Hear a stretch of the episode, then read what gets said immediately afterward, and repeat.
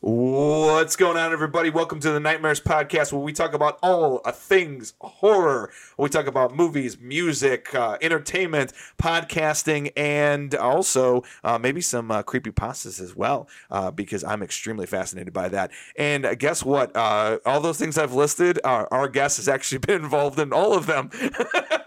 so uh, we have the fantastic uh, Raz here today. If you would, so uh, awesome to introduce yourself and what you are all about.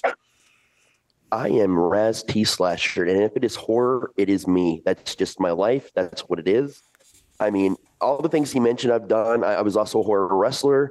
Uh, I did music, music business for a decade, and did, did quite a bit of horror music on top of grunge. Uh, literally, it's just been my life since birth. My mom was a special effects artist for like super indie film in Ohio.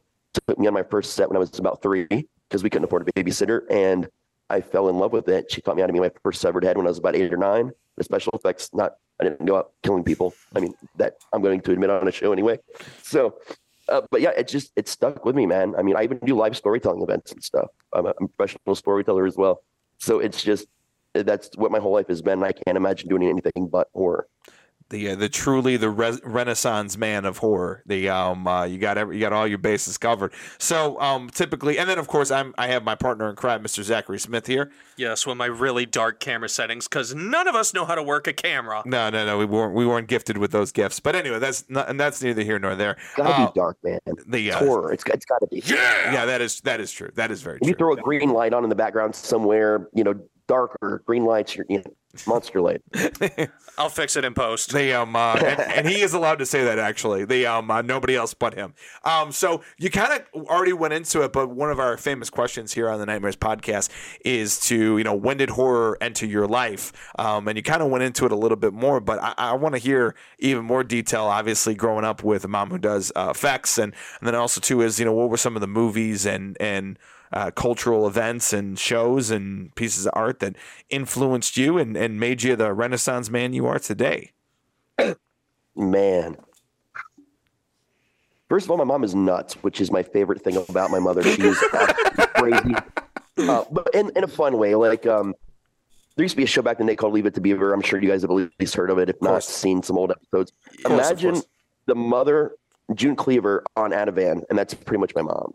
Like one moment she's making you a sandwich, and the next moment she'll be serious, or you think she is, and she's like, "What do you think the perfect way to rob a bank would be?" Just, just because I'm curious. And then she would sit you down and work through the, the whole plan with you and tell you why it was bad for like two or three hours, and then it, and it was over and then you just went about your. No, no, no. Hold on, hold on, hold on. Some people call that weird. I call that teaching critical thinking. They um, See, uh, that's the way it came to be over time, and that's you know part of why I guess I am who I am, and I torment my children. But you know, it's it, it was just that's what I grew up with, man. Horror, like critical thinking questions like that. Um, just strange stuff. But she is literally the sweetest woman. It has never not supported me for a moment of my life. So I mean, it's just that I don't know. It was just a really free world we grew up in, you know, back then. And I was born in 82. No one cared about kids in the 80s, man, and most of the 90s either. So we got away with everything. I remember she took me to the library that I always went to. I was uh, at that time six years old, and she goes to the library and she's like, um, "You see my son here?" We're like, "Yeah, he's here all the time. Um, he can rent from the adult section now. Don't question him." And the lady's like horrified, and my mom's like, "Listen." She explained, you know, our background, our family, what we were into, and you know, rules and regulations. And she's like, and also, I just got him a really nice dictionary for Christmas. And it was like one of the ones that like the huge giant, like gilded page dictionary. And I was not allowed to ask her what anything meant. If I needed to know a word, if it was too adult of a book, that's why she gave me the dictionary. I was allowed to ask for context only. so I learned just as much about the writing world as I did the horror world, you know, the, the film world, all in the same go. Plus, my grandmother was also a storyteller. And I grew up starting at ages two or three listening to her orate stories that were, and she would never tell you if they were real or not, ever. So to this day, even though she's passed, I still don't know which things were real and which weren't, other than that some of them were. No idea. It's part of the mystery. nice. I love that. It, it, was the same way at the local video stores. It's, you know, I, I know my, my, my son is young, but, you know, put it on record He's going to walk here by himself. You're just going to run in whenever the hell he wants. So there were no rules, and, music was pretty much the same way. Just whatever you want to do to be creative, uh, you do it, enjoy it, understand that everything has a context. If you don't know that context, ask questions, go research it at the library that you love so much. So that was my whole life is just kind of figuring it out, figuring out why I liked horror, what worked about it. And the bottom line is this, guys horror is the oldest genre in the world. I'm actually working on a master's degree, which is going to be turning into a doctorate for creative writing and literature, but it's all centered around small town horror, urban legends, and more modern creepypasta type stuff. Um, the very first story ever told likely was either in cave paintings or around a fire or someone was warning you about a danger nearby. That's horror. Horror at its finest is everyday life. It's real things that happen at some point in time, most likely in some form or another, to teach us a healthy respect of fear. I don't know about you guys, but when I drive at night, sometimes I glance into the back seat to make sure there's nobody there. and it's weird little gestures like this that horror is pre-programmed into our daily lives so thoroughly we don't even notice it anymore. It's the most integral thing to our existence every day. And I think that above all is why horror for me and all these things my mom did for us growing up was just it's what cemented it. And like realizing that even earlier, like young, when I was, you know, having all this access and everything being put into context for me was I can't imagine a life now where that doesn't exist and it's not everywhere and perhaps that's the reason why that that, that horror fans, you know, because obviously we're big fans of the community. We love going to cons, love talking to people, obviously, um, uh, the um, uh, and and really getting to know and, and making great, solid friendships and business partners and. And you know the funny thing is, and, and I've fallen in love with a girl who's probably even more of a horror fan than I am. Um, uh, you know, nice. she's she's the quickest one to. I'm the, the the the film geek that goes to all the genres. She's the one who like I'm gonna pop in a comedy or a horror, and and and the, and then the crazy part is it's maybe that's the reason why that all these people are the nicest most well-adjusted um, friendliest and welcoming people is because they've already conquered their demons uh, through horror and and they and they've and they've had them and and you've had an interesting perspective and i hope to teach my kids you know if i'm lucky enough someday uh, this philosophy is i don't want my kids to react to a, a world uh, to react to a world that it should be. I want them to pre- be prepared for the world that it is. And oh, yeah, and, and, and, and the term "my kids" you can use liberally, man. Like, so I, am actually a stepfather. We, we just don't like that word. Uh, you know, it, it's we don't like it. Uh, I'm dad. It's what exactly. it is, and I'm happy. I love that. And you know, I'm an uncle, an actual blood uncle to many kids that are my kids, and I'm just the friend of many people that have children that are also my kids because I get to help, you know, raise them. The haunt kids, the haunt that I work for, there's going to be kids all around you, man. And you get the oppor- the cool opportunity to sit them down and be like, hey, man, check this out. Learn this. Yeah, and it's a bonding experience. You know, the, the um, uh, you know, I, I think the, there's something very interesting about um, when human beings – the the reason why human beings don't like necessarily danger is because of the consequences of danger. But if they can be in an environment where there's danger but there's no consequences, um, it could be a very very cathartic and very enjoyable and entertaining experience. People enjoy horror movies for the same reason they fucking enjoy roller coasters. Um, uh, you know, it's the same. You know, it's the same dopamine hit in their in their brains, and it's so oh, interesting yeah. to talk to people like you and like Zach, who you, you, you don't know this, but Zach was introduced to, to horror when he was two. Um, uh, Zach, uh, what's what's your lineage? So Schwarzenegger movies and slasher movies. My grandfather showed me all the cool Schwarzenegger, uh, Stallone movies. You know, Terminator, Predator. I f- fucking Schwarzenegger's my goddamn hero. And then oh, yeah, um, my mother, essentially the same thing as you. I was watching Freddy, Jason, and Pinhead at the age of two. My the first slasher movie that I remember was uh, Wes Craven's New Nightmare. Just I, I vividly remember that as my very first slasher movie. And you know, it followed up with Jason because you know if you're gonna watch Nightmare, you may as well watch Friday the 13th. Also, oh, yeah. fun fact I'm born on the same day as Jason, so me and him have a little personal connection. I got to show you something, man. Ooh. Oh, what we got? Nice. Okay, yeah. That was my uh that's my 13th tattoo. Got it on a Friday the 13th for $13 just a couple years ago. love it. The, um, Fucking love the, it. Uh, Actually, let... I, I did not put the camera up. Could you uh, show that tattoo one more time? Oh. I was too distracted. It's a little uh, grainy, but the, the audience will be able to make it out. Yeah, I love it. I fucking love it. Yeah, dude. Oh, yeah. Fucking, I, I, I, see you got your Hellraiser right there behind you too. And I actually have. I'm not going to pull my shirt off, but over my heart, like the full scale size, it took 16 hours of work. I did it all. Had, had him do it in just one day with like a, a half an hour break in between. The whole box, man, details and everything. oh, that's The- the- that's so fucking beautiful, man. That's that's fucking fantastic. So when you were early on, you know, what were some of the the the, the first couple movies or TV shows that you were introduced to? You know, obviously storytelling was always a big part of yours, yeah. and those and those are great too. I mean, I grew up, you know, listening to scary stories about uh, death coming to uh, coming to. Vi- uh, actually, you know what? I'm going to tell a quick story be- uh, uh, because I've never told it on on this. This is actually an old family Oh, yeah. story. This is actually my great grandfather when he was a child. Um, uh, and my family's from Grand and Western in Chicago. Um, very, very tight knit Italian community, um, uh, surrounded by a giant Puerto Rican community. Um, uh, it's always uh, interesting, well, Latin based. But um, it was the middle of winter and um, my you know in in Chicago they have a back door um, and they have a, the kitchen right there and then they have the front room with the front door over here.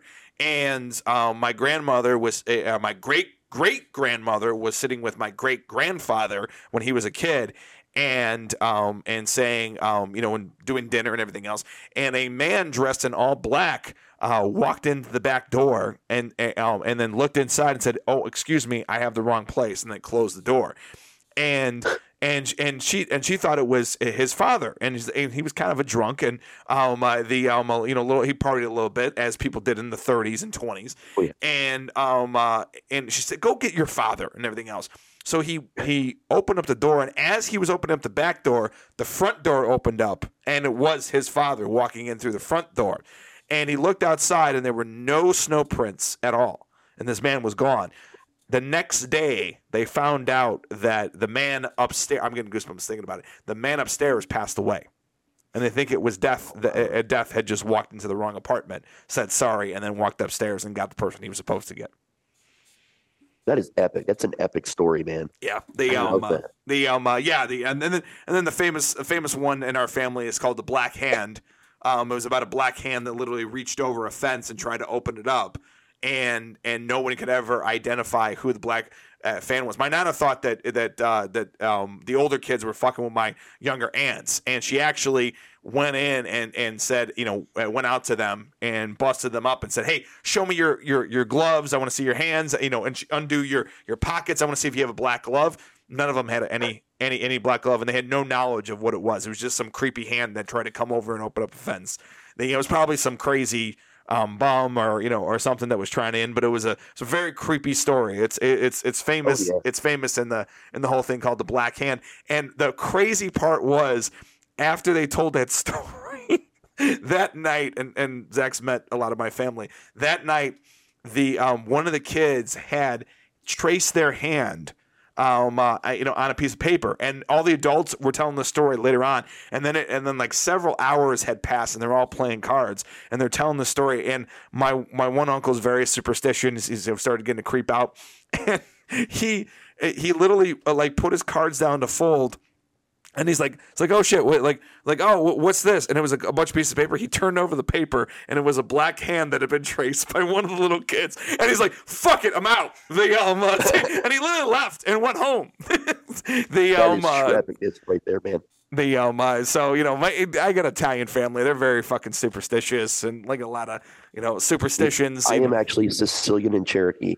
I get the superstition like insanity. Wow, wow, Like, wow. My family doesn't know whether to smoke with someone or shoot them in the face. Like there's that total, yeah, like the back and forth. You know, That's that, and I'm and, I, and I'm Irish and Italian, so I drink a lot and eat a lot, and I'm in into other everybody's business. The um, uh, the um, and you and I can joke about about how that you're not really Italian, you're Sicilian, and that shit that goes back and yes, forth between. that's a difference. That is a difference. The um, I'm my fam. I might as well though. My my my great great grandfather was from Calabria, so I'm I'm south, and then my great great grandmother was from Lucca. So I got a little Okay. bit of money and a little bit of gangster. The um, uh, so the um, uh, but anyway, that's that's neither We were mostly Romani that then went eventually and just had sex with everyone else in the world too, and landed in, uh, in America and then Ohio for some reason. Yeah, uh, there were a lot of Italians. You know, Dean Martin's from Steubenville. The um, uh, so the um, uh, so it happens. The um, uh, the but anyway, so um, so what were some of the, the the movies that that influenced you? You know, and and you got into very early and really made it a profound effect on you as a kid. being born in '82, and like I, the first film I saw, I was two. Also, it was the summer right before I turned three, and it was Texas Chainsaw. Um, it, of course, it had been out for a little bit. It was uh, it had just recently hit video actually when when I saw it. Like not, I mean, video was barely even a thing then, guys. Like my, my family finally got a VCR, and the first thing we actually owned was Ghostbusters. Nice. Like that was the first VHS thing my family had was Ghostbusters. But but we picked up uh, Texas Chainsaw. We we borrowed, rented it from somewhere and watched it, and I was enthralled. Now I had seen horror before. I, I knew what it was mostly, but my very limited understanding was that was my uncle or someone that my, my parents knew in a costume because that's how it was explained to me because it was my uncle in one movie my mom was doing and it, it was people that they knew that I you know had seen the family so I just assumed it was something they did Mm. I didn't know that what I was supposed to be watching, I guess. So my mom was a little disturbed at first because I'm jumping up and down cheering with the chainsaw, and she's, um, what do you think is happening here? I was like, well, I, I think Uncle Jerry is about to get that lady. And she's like, that's that's not your uncle. I was like, wait, what? and then I was shocked for a minute, and then I realized, but, but this is a movie. You guys, you make movies. Yeah, but we didn't make this. And then for some reason, then it was real because mom and family didn't, they weren't who made it. Then now it was real. And then I took it seriously. And then I was like, well, what else is there? You know, more or less in my very limited, you know, way of speaking back then. And it just, it became everything, man. And I remember she did not want me to watch um, Nightmare on Elm Street or um, Friday the 13th at first because of the nudity content. She was, that was the only thing she was worried about. She didn't care about the language, the violence. I just hadn't been, uh, hadn't seen a lot of that yet. So she would, uh, you know, watch things beforehand or she'd watch them with my cousin. But me and my brother would sneak behind the couch. Of course. We would crawl behind the couch when they weren't, they thought we were playing in our room and we would watch entire movies without them knowing it until after we would, you know, we would make a sound or a peep. But I have to think that after the second or third time at best that we made a peep when they caught us after the movie was over, that all the millions of times that happened after that, they had to have known and they just let us think that we were getting away with shit is what I think it was. Because there's no way you, you know you don't hear kids giggling behind the couch and like just or gasping or like freaking out. There's just no way. Yeah, that was that was me growing up yeah, with my. Texas Chainsaw Man. Oh yeah, dude, it's it's fantastic. That was me and my stepbrother growing up with uh, Celebrity Death Death Match on MTV. They um uh, they um and like Like pretending to fall asleep in the living room and then like turning it on, you know, after the fact. Uh, it was fucking great.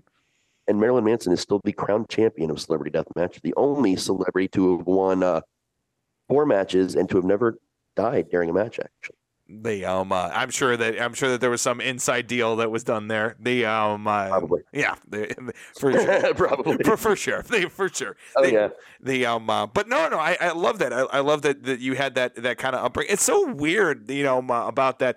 I, I I guess as an adult, I find that peculiar about how, as Americans, I guess I'm more European with this philosophy, and I was talking about it in the last podcast about you know violence versus watching nudity. Um, uh, it always made me laugh how how we're just so okay with like just the the, the most gratuitous violence, but we're not okay Yeah. with boobs. Um, uh, like I just the I, other way in Europe. Yeah, yeah, it's just it's just very strange to me why why that is. The um uh, Oh, yeah. the,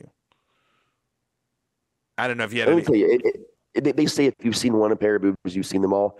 Coming from someone that, that did music for you know a decade and has been all the places I've done, all the industries, and worked in the medical profession, that is true. Boobs are fantastic, but they are they are just boobs. There's nothing. They may seem magical, but there is truly nothing life altering or magical about it. was that was that joke by No one said that out loud on your show before. No, no, no. What's that joke by Ron White and everything else? You know, you know, they they may all look the same, but I want to see all of them. Oh, yeah, that does not stop me from appreciating, but I, I, don't. I, I don't also get uh, America's issue, you know, with with nudity. It's it's it's just not that big of a deal. It seems like it's a big deal because people make it a big deal. It's just Yeah.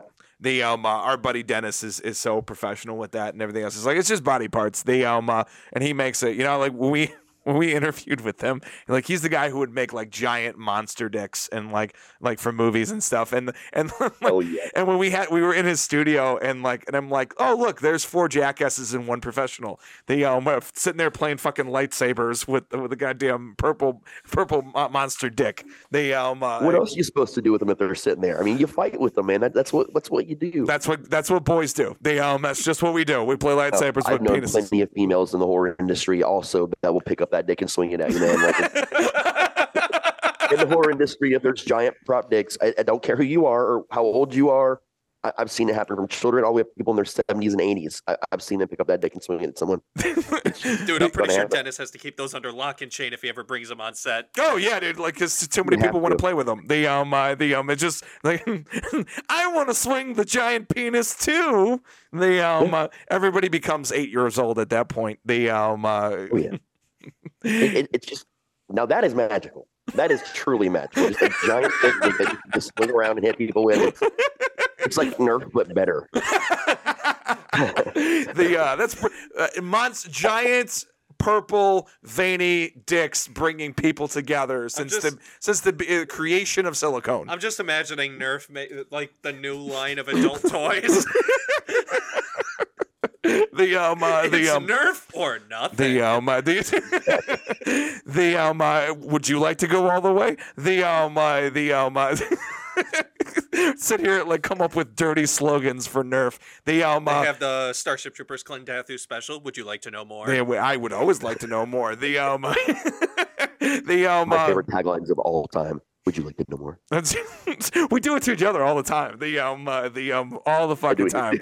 The um, uh, the uh, oh yeah, dude. Some of the oh, dude, it, like it, it's amazing how quotable horror movies can be sometimes. Dude, I I quote uh, from Dusk Till, Dusk Till Dawn has my favorite horror quote, and if not my favorite, and I'm a and I'm a cinephile man. I have a lot of quotes in my head. The um, uh, but like that quote and everything else. What were they? Psychos. Psychos do not explode when sunlight hits them. I don't give a fuck how crazy they are.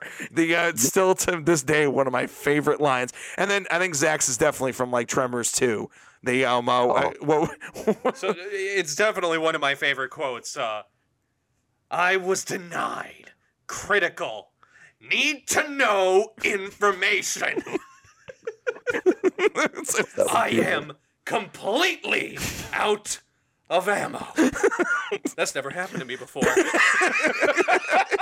I fucking love Burt so goddamn Oh, much. The, the- second one is such a great movie. oh, it's so much fun. I remember the first time that Bruce Campbell ever uttered "good, bad, I'm the guy with the gun." Oh, That moment, as a child, changed my fucking life. Man. the um, uh, the um, Because you don't think about like good, good and evil in terms of that when you're a kid, especially you know even watching horror and you got to watch things like Dr. Jekyll and Mr. Hyde, like when you're young, like back in the day, or my favorite film of all time, Nightbreed, to really understand that there's a difference between good and evil, but it's not what you think it is.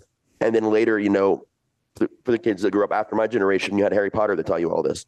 I'm a big Potter fan too, by the way. I got a Harry Potter. I'm not, ashamed at all. I love Harry Potter. Um, just not the people necessarily that it's connected to, but I love the uh, the, the story. And um, but you learn from all these things. And it's from pop culture that we learn that it's just shades of gray, man. It's down to individual decisions at individual times, and anybody could be great one minute and terrible the next, vice versa. And it's it's really cool to think about in terms of that, though. Like it's it's a different level to everything because things aren't as nice and pretty as you think they are in the real world. Eh, in the real world. It's true, and then you can learn a lot from from from horror. I mean, you know, one of my favorite um, horror movies of all time, um, uh, in my top three actually, is Reanimator, and nothing's gonna be more. You know, and more complex and more weird and more, you know, like the, he dances that line between evil, evil, evil, neutral, evil, good. Like he plays like like hopscotch with that with that little you know Oh, yeah. square box. It's crazy.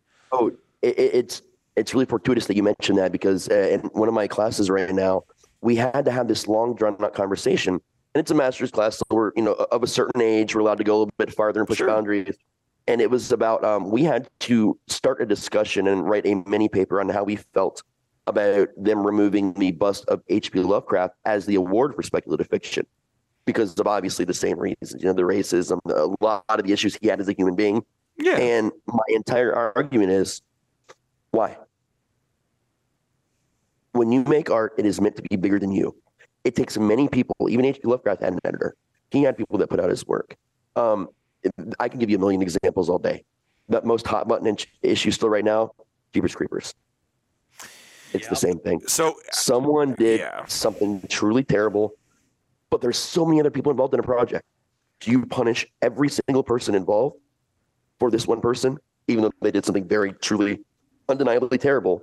Or do you realize that art is supposed to be bigger than one person? oh, it's always that supposed to it's be bigger. supposed to be bigger than you the moment it's out of your hands. And that was my entire argument. It was a lot more succinct and probably sounded a lot nicer than what I just said. But I mean, at the end of the day, that's that's what it was. I think we also talked about like you know Johnny Depp, uh, Marilyn Manson, just a lot of other big things like that. But it was all about you know where do we draw that line as humans? Do we agree that art is art, or do we agree that we only like the art created by every single person we agree with? And then what art do we have left? And also, too, more importantly, I I have a fun podcast story to tell you about that topic with Jeepers Creepers. But where's the line? Oh yeah. Like you know, like if we're going to really talk about this, okay, so so so where do we go from you know, like if you want to be that person who you know, and if I was in this class, I would bring up this point. If you want to be that person who says, "Well, I can't separate the artist from the art; it should all be banned." Okay, so where's the line?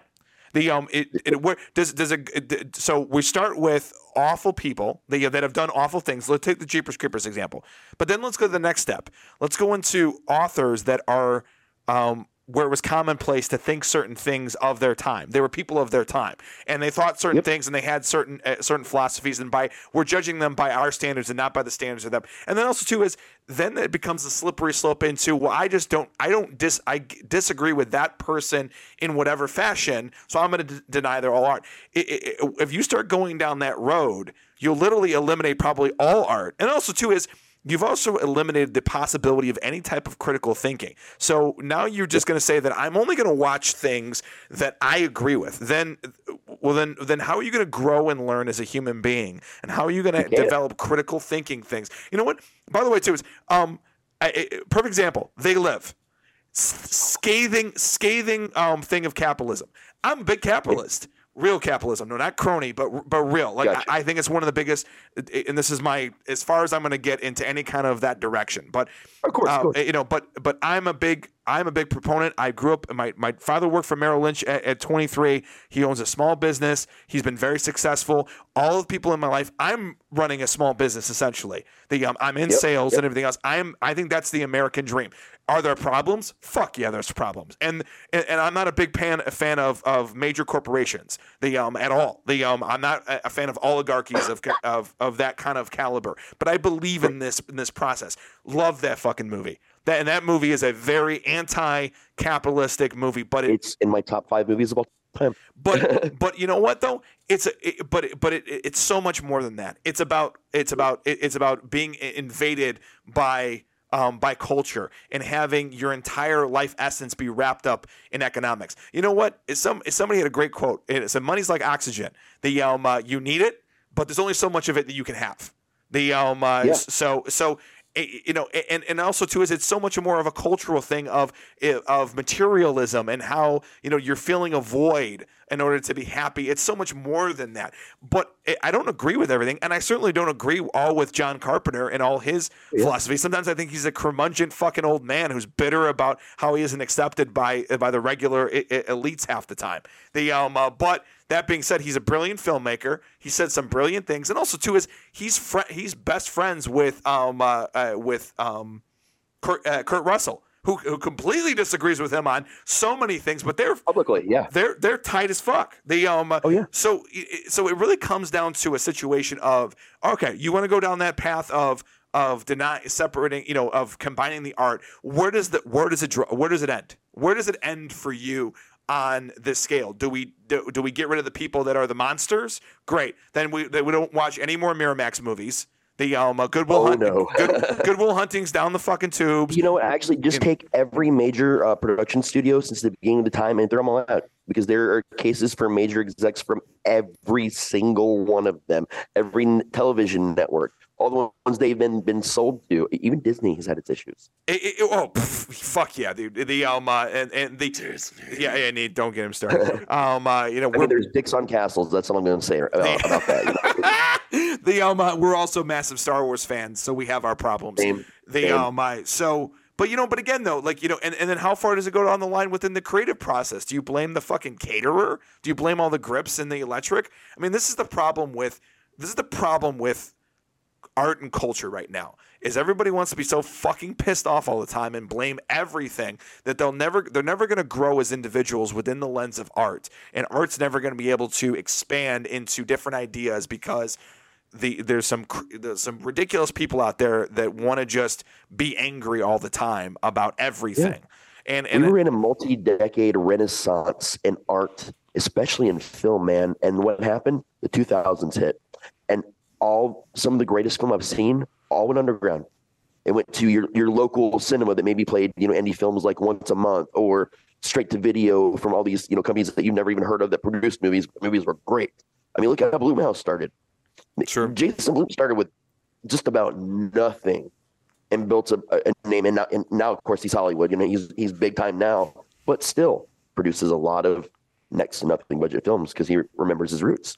Exactly And then you've got people like Peter Jackson that made Lord of the Rings and now is better than everyone, which still pisses me off, by the way, because I remember where that man came from. I Oh, remember yeah. the horror projects that that man came from, and they were terrible but brilliant. and weird time. fucking horror too like weird like some weird shit like Have but you seen good Meet the Feebles?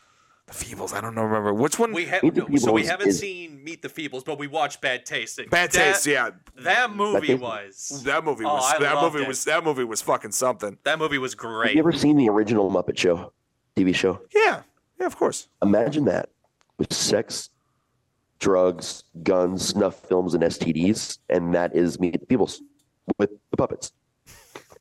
It is the weirdest and most fucked up thing involving puppets that's ever been made. Even Team America World Police has nothing on Meet the Feebles uh, by far, and it is the strangest thing he ever did in his whole life, or, or I think will ever do. It'll, it'll it'll ruin you and change you all at the same time. it it truly is amazing where Peter Jackson started and where he is now. Like I, re- I remember there was a story that uh, during the premiere of Lord of the Rings, I guess they had they had posters of his older films like uh, Bad Taste, Meet the Feebles, uh, and the executives look at it and like, we gave this man what, How much money? and he's doing what? Uh oh. Fu- it all turned out to be fine in the end. They're, they walked out with a huge. They're just like, oh, thank fucking god. That But could have gone very different. yeah, no, it's it's amazing how power can go to somebody's head. Like I find that truly like I, I think one of the biggest example actually no, I don't know if that's an example. I don't know. Say I was gonna anyway. say James Cameron because I look at where No, he's I agree. like, It- no, it like is. Terminator. South Park is right about James Cameron. Yeah. I fucking love that song. The the, the greatest that song I that that will forever be my favorite episode of South. I have that as my ringtone. I love it so. It's so fucking funny. I wanted to get the limited edition vinyl release. Dude, and Raz, dude, you should have been you should have been on some of these fucking jokes that we were we were making. Oh man, we would make fun of him all the time. James, what the fuck are you doing down there? The, uh, what are you doing down there in the, in the ocean and everything else? The, it's like I need some more money to build Rapture. I mean, film uh, film Avatar too. The um, I was like, I fucking knew what you were doing down there, you piece of shit. The um, uh, the um, uh, I wish he was building Rapture. That's way more interesting than fucking Avatar. yeah, that's actually probably true. Let me The, say, the uh, when you decide to call an ore that you cannot possibly obtain unobtainium, you have lost me for life. That is was the laziest piece of writing I've seen in any film ever, and I've seen Troll two at least seven or eight times.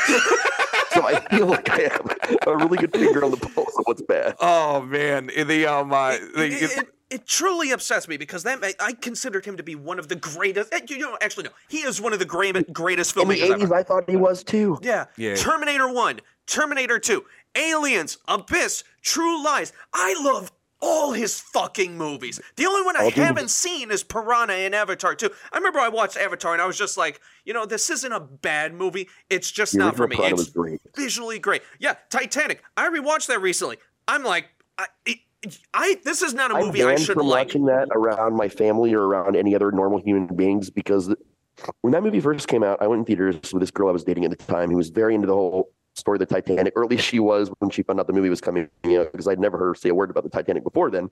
But uh, I had to take her on a date to see it. She, she demanded it. I'm like, okay, I don't want to sit for like a damn near three hour movie about a ship that sinks and people die at the end because I know the story. It's you know it happened before. I I, I think I I know what's going to happen at the end.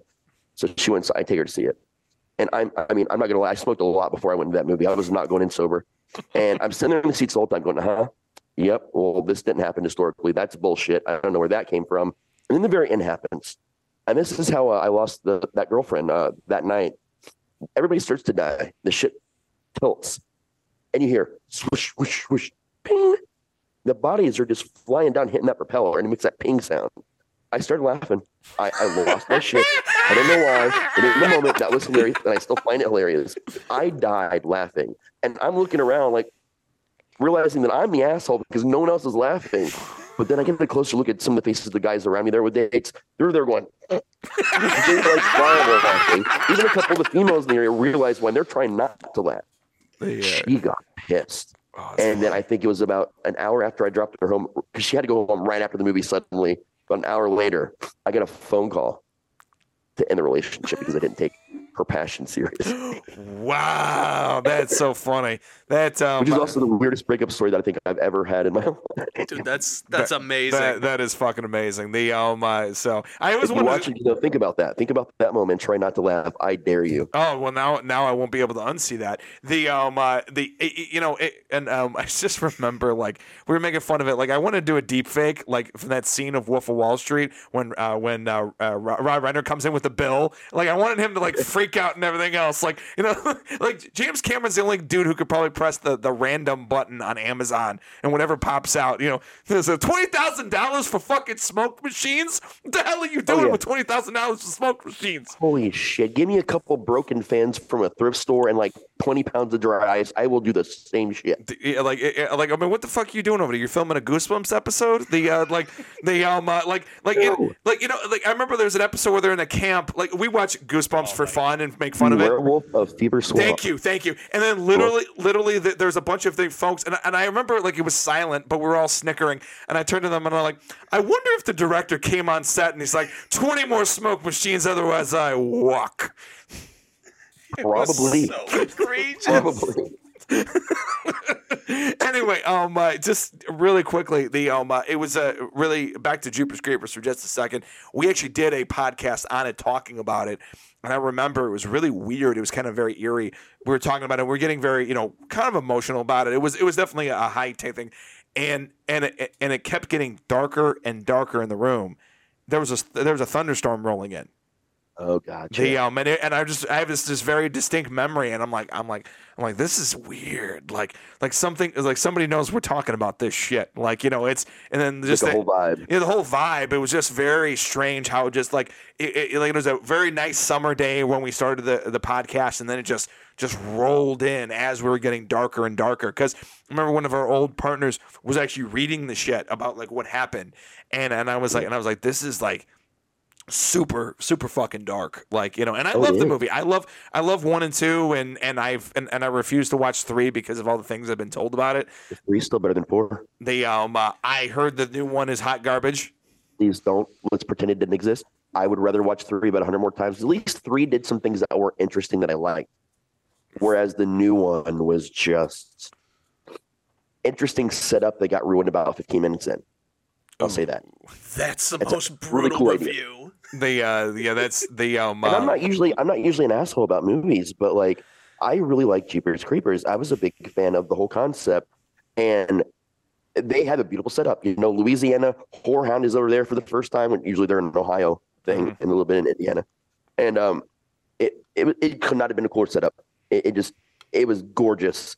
And then the the makeup that they did, it looked like it looked like a rubber mask and not makeup. It it was it was really bad, and I did not even see a high definition copy because I refused to. That's trash. And then the story fell apart so quick, man.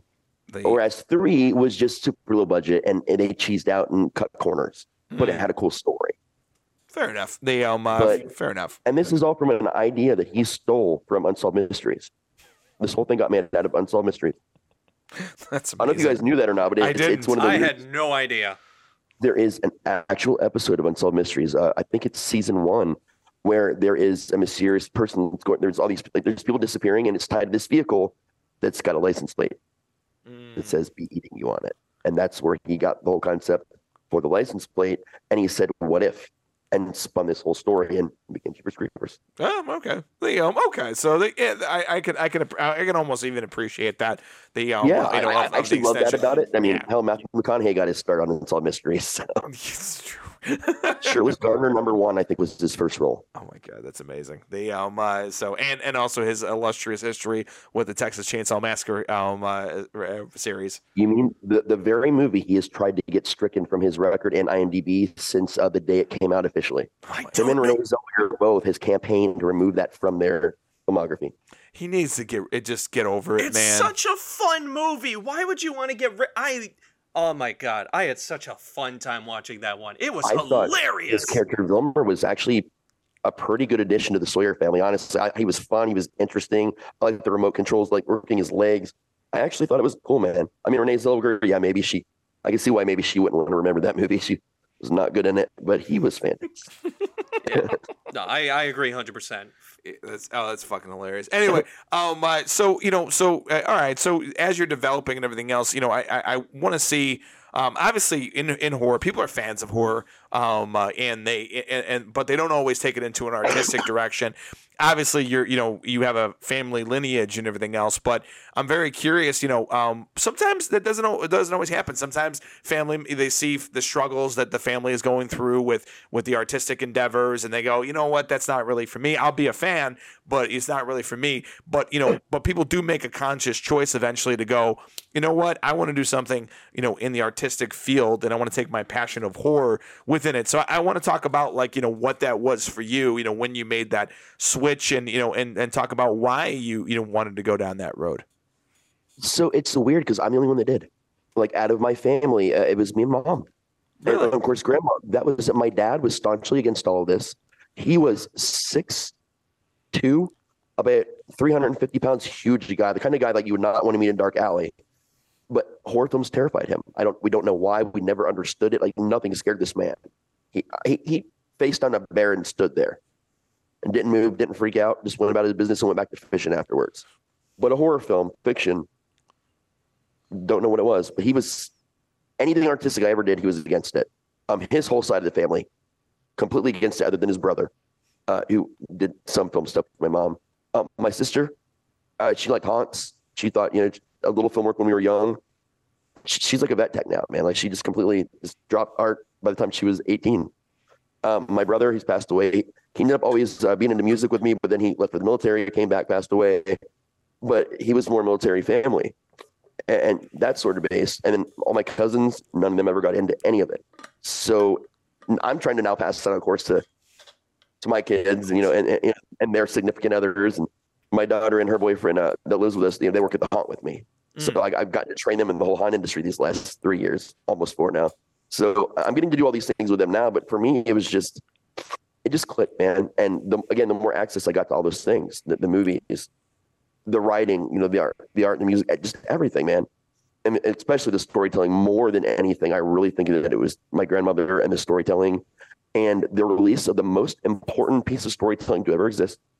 I was alive uh, when Scary Stories to Tell in the Dark came out. And going from my mother or my grandmother telling these actually believable stories to these ones that were obviously a little, little more childish eh, based on what I've been hearing, but still so immersive and to watch multiple come out and then immediately the cassette tapes right after. It, it was just this this powerful feeling that I could close my eyes and listen to the story. And I'm not even using my sight, just my mind and my ears. And I'm feeling something. I'm feeling emotion. I'm I'm feeling tension. Uh, it's so well described. I think I can smell it. I think I can taste what they're talking about, even though there's obviously no way I could. It's just sense memories. It just triggers all these things. And all someone is doing is talking to me as I'm listening to these tapes, or I'm listening to my grandmother, or whatever. And it was that feeling, which also led me to music. Believe it, honestly, a big part of music is I can close my eyes and feel it. That's a good song. I don't even care about. I don't like the genre. It's a good song. And horror just snuck up on me more and more and more.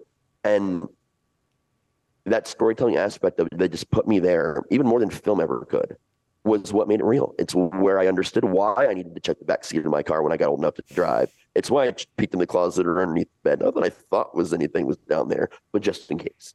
And it was always, but just in case, let me do this. There's a spooky sound. I should go check that out. But just in case, I should probably take something with me, or the dog, or I should probably not do that alone. And I, I just, again, Young saw how much all those things from the storytelling affected my life over time. And I just couldn't imagine not being a, a proponent for that, not getting out there and pointing out to people like, hey, your life, how you live it right now, all your concerns, all your fears, and even some of the things that you love. That's because of a movie you watched. Chances are it was probably a horror film too. Nice. So to me, that's my way of getting out there. And with my storytelling specifically and my writing, more than any of the rest of it, that's how I'm adding to the next generation of people that, that come, you know, with my kids or, you know, their kids on down the line. There's all these artifacts that we want to leave behind so they get it, that they understand, which leads me to creepypasta. And that is what my generation left behind for the next generation. And it may not seem that way because creepypasta, let's be honest, Slenderman was a big part of creepypasta. Yep. You've got Jeff Killer. I mean, there's so many like classics, right? Let me just tell you that I'm 40. A lot of those people that wrote all that stuff, they're my age. Some are older. Some are only a little bit younger than me. It was our generation finding new ways to reach younger generations to inspire them and still tell creepy ass stories like we grew up doing around campfires, but on the internet. And it started way before creepypasta. Um, the No Sleep subreddit actually is uh, used to be brilliant. It's still brilliant. I still enjoy it. I'm still a fan. I write stuff there occasionally. But when it started, it was everything you read here is real. There's a sidebar on the Reddit. Sidebar still there. I hope they never take it down just for nostalgia. But if you leave a story and I read it, I got to pretend it's real. If I comment on your story, unless I want to be banned from the subreddit, I have to perpetuate your story. So if you tell me a ghost story and you don't know what to do and you just watch some people in your family die, I got to give you advice, man. I got to tell you to go get salt and put it around your house. I got to come up with some advice to give you to your story going. And you, as the author, have to reply to my comment. And again, tell me whether, hey, that totally worked. Thank you. Or just find another way to keep that story alive and going. So it's like a choose your own adventure where everybody's in on it. and it's it's a living document. It's a living, real story that we are living. We're not just hearing about it or reading it. We're we're part of the story now. And that's what creepypasta is. That's what No Sleep is. There was a, a story well before that with GeoCities called Ted the Caver about a guy that was really legit caving that turned into this giant. It's a movie. It's all kinds of stuff. It's been around forever. I would definitely check it out if you haven't. But it was our way of realizing that the spoken word and, and, and reading is was dying. How many people do you know that will look in you in the face and say, "Oh, I'm not a reader"? oh, dozens all the time. Ninety percent of all the people I know, even people in different horror industries, tell me, "Oh, you wrote a book. I, I, I can read it, but you know, I'm not a reader." And immediately, it's like a dagger in my heart. I've never heard, "Oh, I don't listen to music when I did music." I've never heard, "Oh, I don't watch movies when I did movies." Oh, I don't go to haunts when as a haunter. Every industry I've ever been in, except for writing, is everybody loves it, but reading, they love the idea of it, but people won't sit down. They won't read a novel hardly anymore. Very few people. And that's not even a general generational thing. There's people my age and older that were just never readers. I think it started around my age in the 80s or so. It just became a thing that wasn't as big as film. It wasn't as big as art or music. Yeah, I think just other options had come into play, and and and they were, you know, and there were other things that were could get done faster, they um than than reading, and they can, you know, um uh, you know, tell that, but but also to it weakens your own imagination, the um uh, you know, which is unfortunate, and I think that that's probably part of the cultural decay that we have today is is there's, Oh, yeah. you know there's just everybody's just ripping off each other, like you know, it's it's not even, and, and there's a difference between homage and um and even satire versus just plain ripping somebody off. The um uh, you know Exactly. the um is a And it huge boils down to this attention span. So movies are great. We can do short films, man. We can do TV episodes. They're short. What are we going to do with a novel? Oh, short story collection. Nope, that's still a book that someone's got to pick up and read your collection of short stories. So we know a short story is going to hook you. You're going to have the time to read it, or you're going to listen to a YouTube narrator narrate it for you. exactly. So how do we do that? No sleep, creepy pasta. We bring you into the story. We make you feel like this is a real urban legend that could have happened. That your your cousins, uncles, nephews, sister, roommate uh, knows this guy that knew somebody that worked with somebody that uh, had this happen to them. And literally, the tradition of urban legend is entirely what creepypasta is. Exactly. It's just on exactly. the internet. Yeah, exactly. And and it's it's interesting too, is because Zach and I were coming up, um, you know, as younger teens when the analog and the digital were were were clashing, and you know, and that's why you know movies like The Ring were so successful is because it kind of was born out of this whole you know creepy pasta about. You know, uh, there's a videotape, and also too is there's a you know the there was a legend that that that's never been necessarily turned into a creepy pasta, but It was about a local haunted, and it might have been in other places, but in Chicago, it was um, a, um, a a creepypasta or an urban legend about a haunted house that's apparently so scary that they would give you your money back every level that you would go up. It was called the Haunted Hospital. Is that what it was? in Illinois, Yeah. Ohio, Kentucky, and Pennsylvania simultaneously. Yep. I actually know the entire history about that haunt, and I'm writing a novel about it right now. No kidding. Okay, then we'll Yeah. have, we're gonna have to have you come very- back. Yeah, we're gonna yeah we're gonna have to have you come back and everything else when you actually you know do the um you know or the novel's finished and we can actually talk. Oh yeah, that's detail. to be. I, I'd say in about two years because it's an epistolary novel, so there's Sure. like 40 different main, main characters. It's, it's it's it's wild, man. I- But yeah, I mean that, that but that but that's a thing. No one's ever done a movie or a book, which is why I'm doing one about it finally. But I've been hearing about this since I was a kid in the 80s, and to this day, I, I know so much about not just horror, but I'm an aficionado and historian about haunts as well. Mhm. And I get people every year, "Hey man, I heard about this thing called the haunted hospital. Do you know about it?" I laugh. Which story do you want to hear, man? Which which version of this story of what this place is did you hear? Because I know the actual real story versus the actual legit dozens.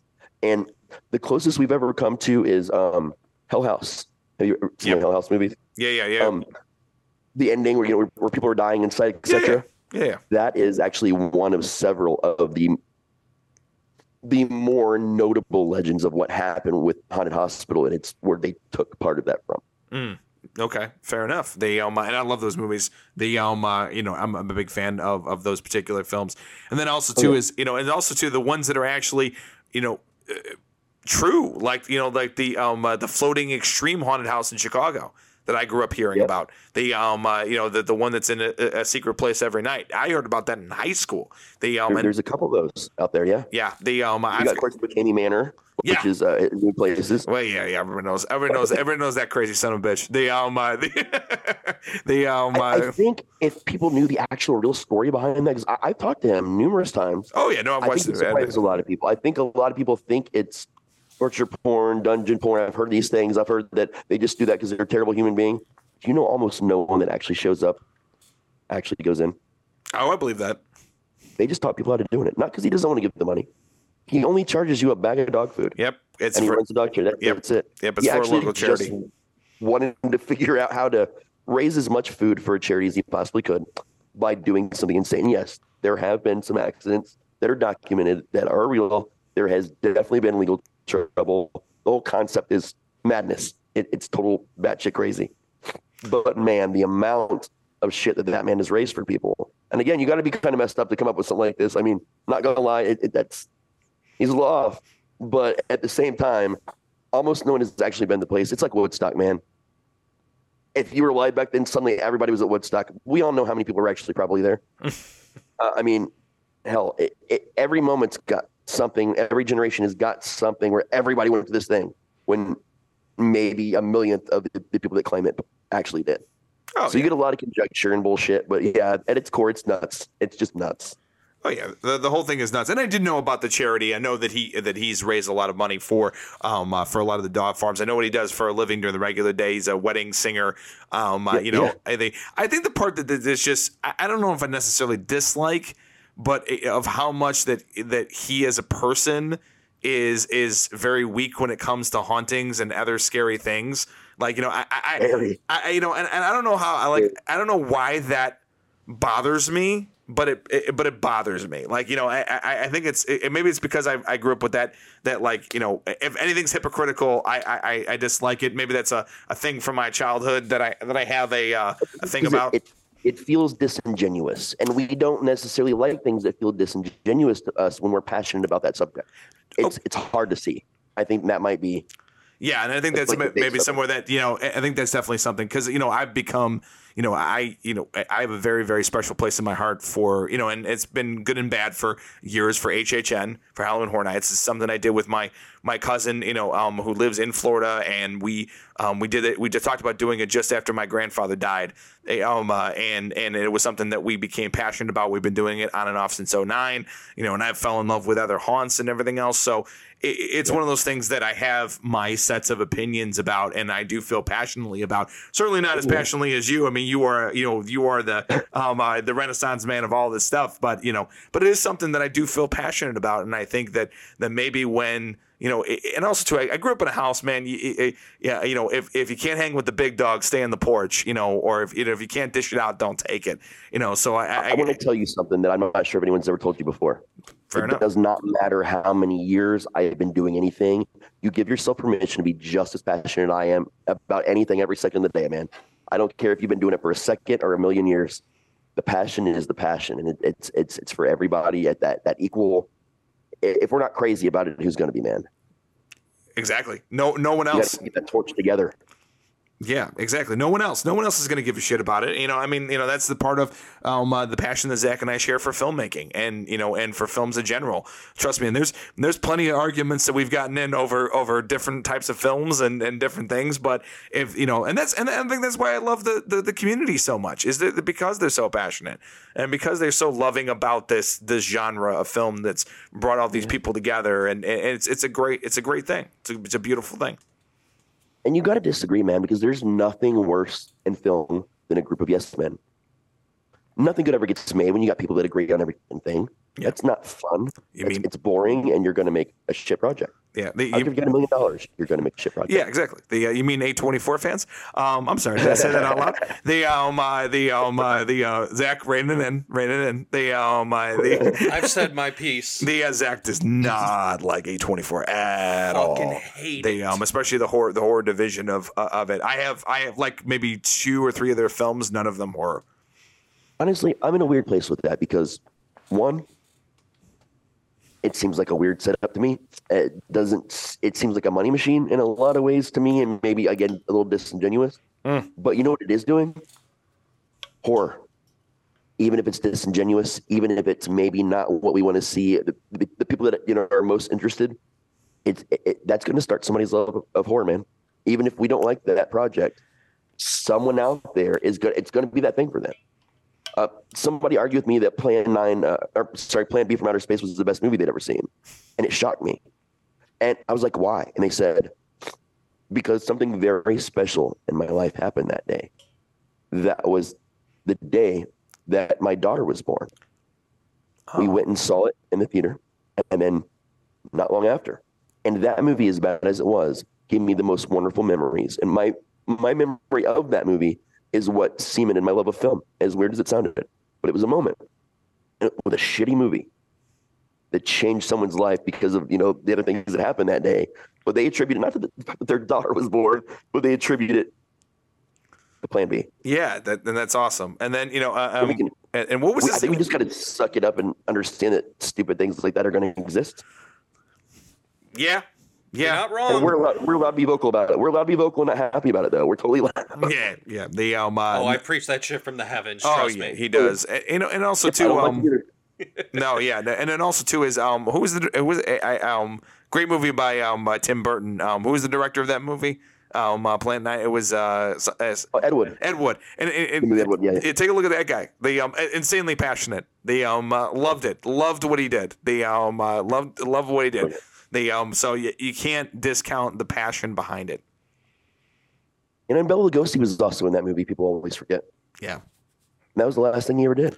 Eh, it was. The um, I know he was I know it's crazy. Yeah, it was not. He was not in good health at that point. The um, uh, you know, but but you know what though, it, it, it's you know, and also too is you know, I, I bring this up as an example, like Batman and Robin, terrible movie. It has brought me so much fucking joy in my life. The um, the the Holy rusted metal Batman. yeah, I, I like, and also too is I remember I one of my dearest dearest friends, um, who's actually my roommate now, standing up at my wedding. We went to Vegas for the first time, and we went to an ice bar, and we cracked uh, Mr. Freeze puns the entire time. They um, uh, you know, l- literally walked up to the bar, and he's like, "Cool party," and and, and, like, and he's like, "Mark, get the dinosaurs." And I'm like, "The ice age, y'all." The um, uh, the uh, can you be cold, Batman? Like it, it's fucking great. Like um, my f- uh, one of the my old friends who was a recovering like he he was a um he was a drinker and he and he eventually stopped you know uh, um and everything else but we were playing the drinking game for batman he didn't make it through the whole movie the um he had to leave 20 minutes before he's like fuck i can't do it no more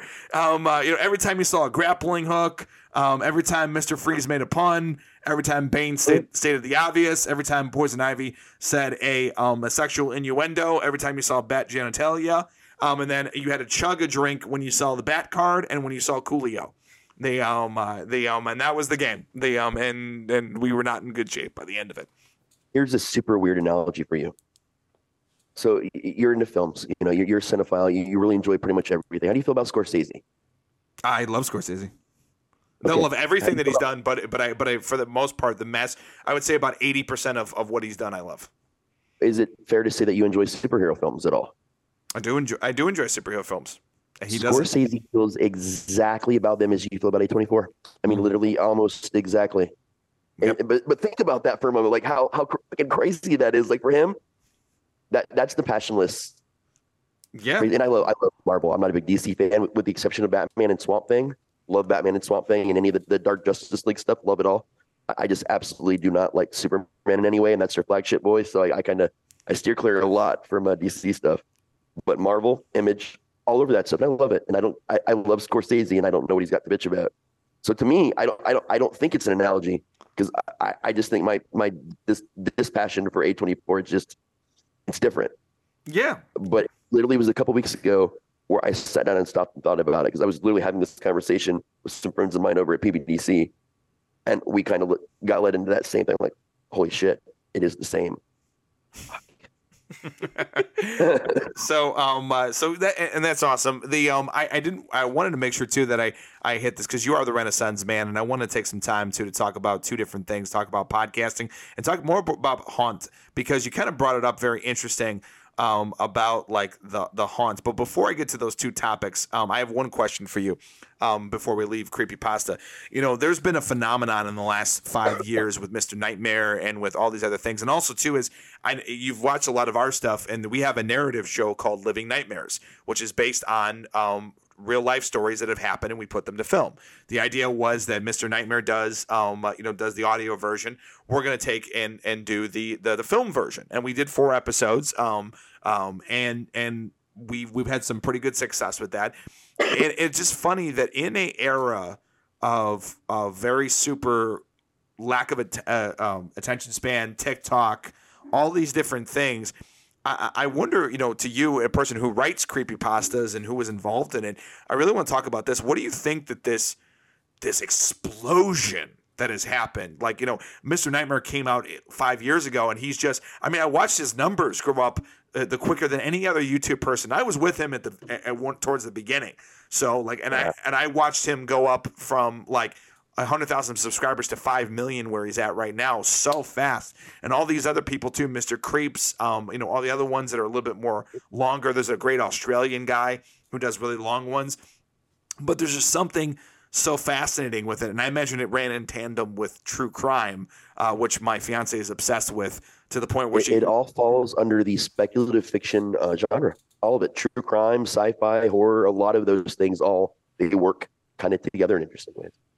Interesting. Okay, so you know, and and, I guess that that people like this idea the same way that they would like roller coasters is is this like oh this happened you know and and, and I get to that there's also creepy pastas that's clearly fictional but it's very Oh, yeah. enthralling and, it's and it, it, yeah it's enthralling but but as I look at these numbers it really is the ones that are that are supposedly based on true stories that just really stick the landing with audience numbers and and it's just so fascinating to me how it, it, it it's it's these true stories, and most of them are are relatively similar. It's a creepy guy, and it's it's a creepy guy interaction, and at the end of it, they survive because somebody had to come and tell the story. You know, that's the formula, and it, it does go down to a formula the same as horror does.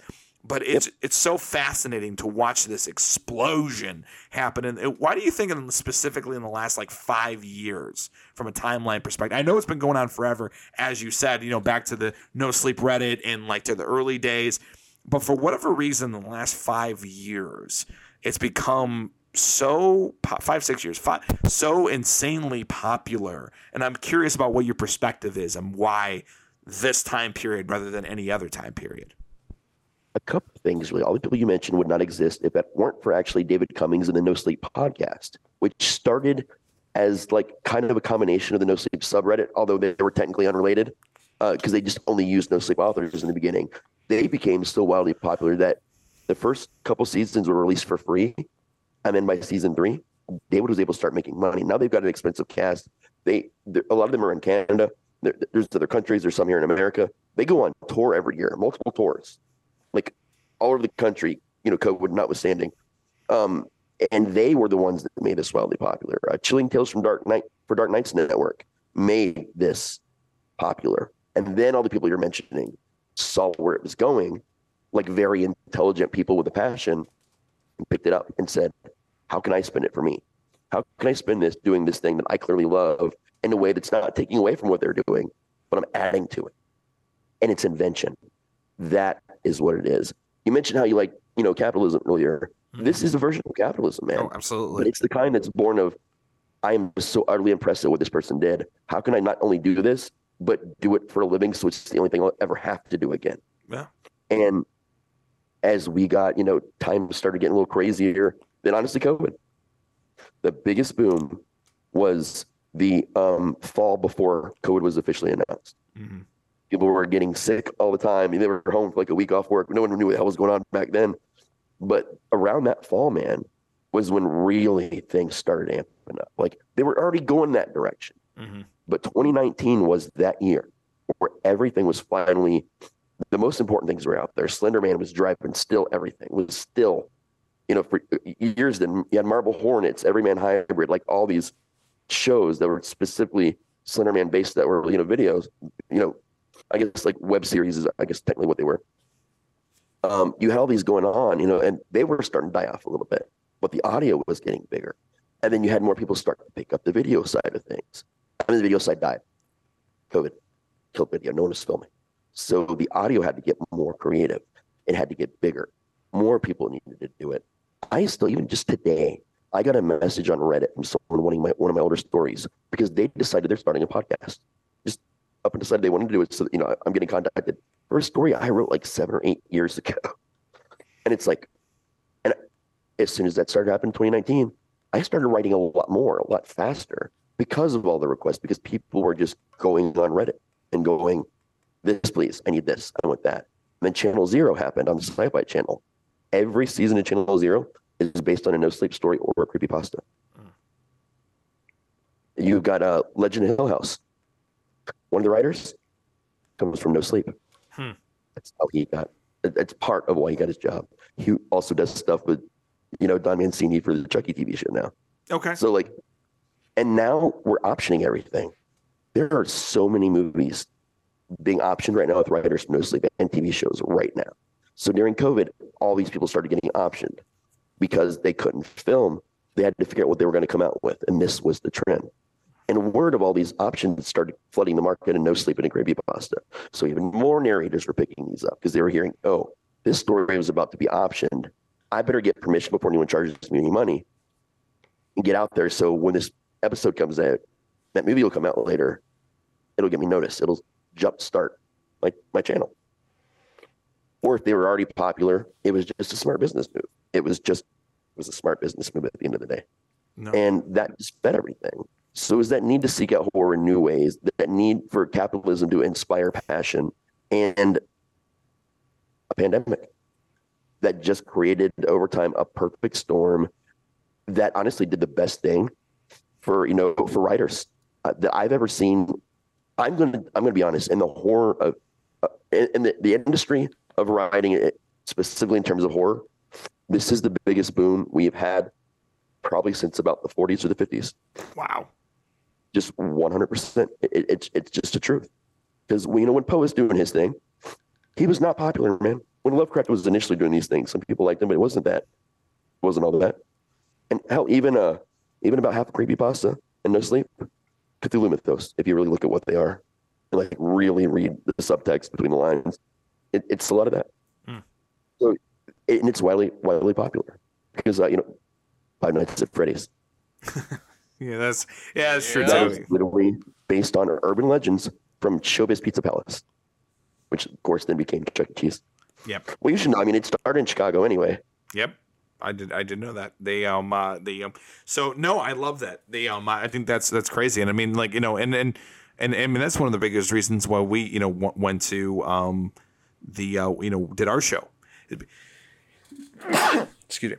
The, Oh, I'm, I'm coughing like I mean I'm just getting over like a really bad illness too. uh, the um, I'm uh, trying to like lean to the side and cough, but oh my god, it's hard. the um uh, I, uh, but anyways so i mean that's the reason why we uh, we did you know the living nightmares episode because we always knew that there's going to be a wealth of material there the um uh, you know i wish it was more successful so we can keep going because those fuckers are expensive No, the problem it- we couldn't keep going is because we couldn't afford to keep yeah going. yeah that I mean, was they're- the problem. yeah they're, they're they're very they're very expensive productions but you know and, and then we were self-financing but they, you know but i mean ultimately at the end of the day i mean don't uh, they're they're great stories i love them i, you know i'll i'll pop them back in and watch them because I've been actually wanting to do what you guys are doing as far as working with some of the others. I know quite a few of them to do some of the bigger ones. I own a film company too. Just again with COVID, I've I've been kind of not really doing much of anything. Uh, It, it's tough to get people to want to.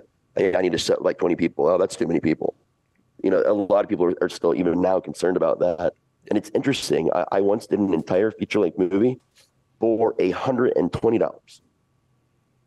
We found everything we needed, literally, just asking businesses if they were throwing certain objects away. We made a list of every single item we needed. We talked to people that were passionate about it with, with, with an agreement. Here's our contract. If this goes somewhere and makes beyond the amount of money that we all collectively pull out of our pockets to have fun making this thing, this is how we divide it all. sweet the um, And that's what, you know, that that's what we made that movie for. And ultimately, we ended up raising probably about 10 grand over the period of, we're talking like seven or eight years. But almost all that's gone to uh, charity because we decided half of anything beyond our threshold went to the American Cancer Society. So Very nice. The- I love that. I love that. That's that's it, it absolutely being like fantastic. three quarters of it all went to that. But That that's fantastic. I, I love that. The um uh, you know and you know I mean and and we had our you know our own set of difficulties, but you know I think there's the a lot out there, man. Yeah, oh, And yeah. Also, the actors you get. I mean, oh my god, as an actor myself and someone who also writes for and directs actors, fucking crazy. I'm an actor too, so I know.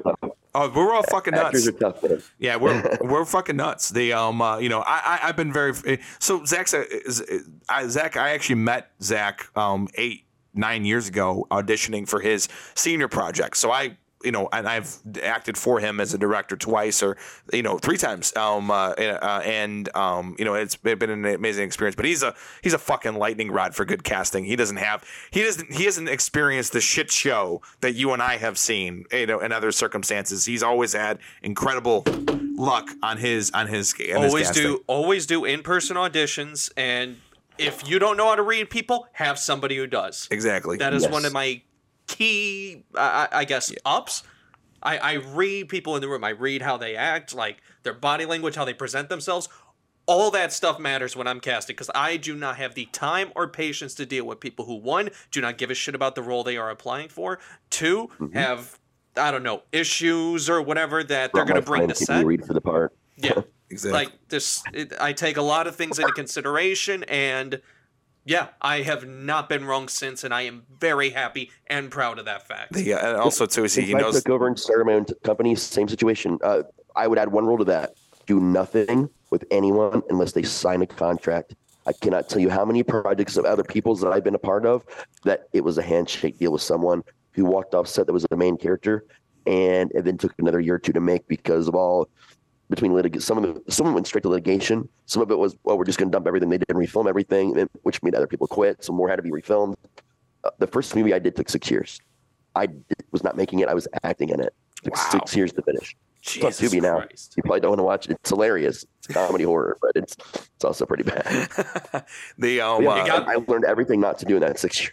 Yeah, and that, that working on senior films when I was in uh, college, that's exactly what I did. I was on, I want to say at least six or so senior films before I decided, all right, I'm ready to make mine because I wanted because I th- th- there was a lot of stuff I, that didn't click for me as a filmmaker, so I was just like.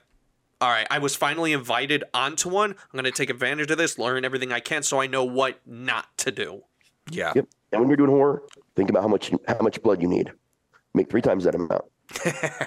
well, we, you know what though? The, the, the good news is we already know that the um uh, the uh, that's a formula that we already are very familiar with. The If you're um, uh, using only one consistency, you're also doing it wrong.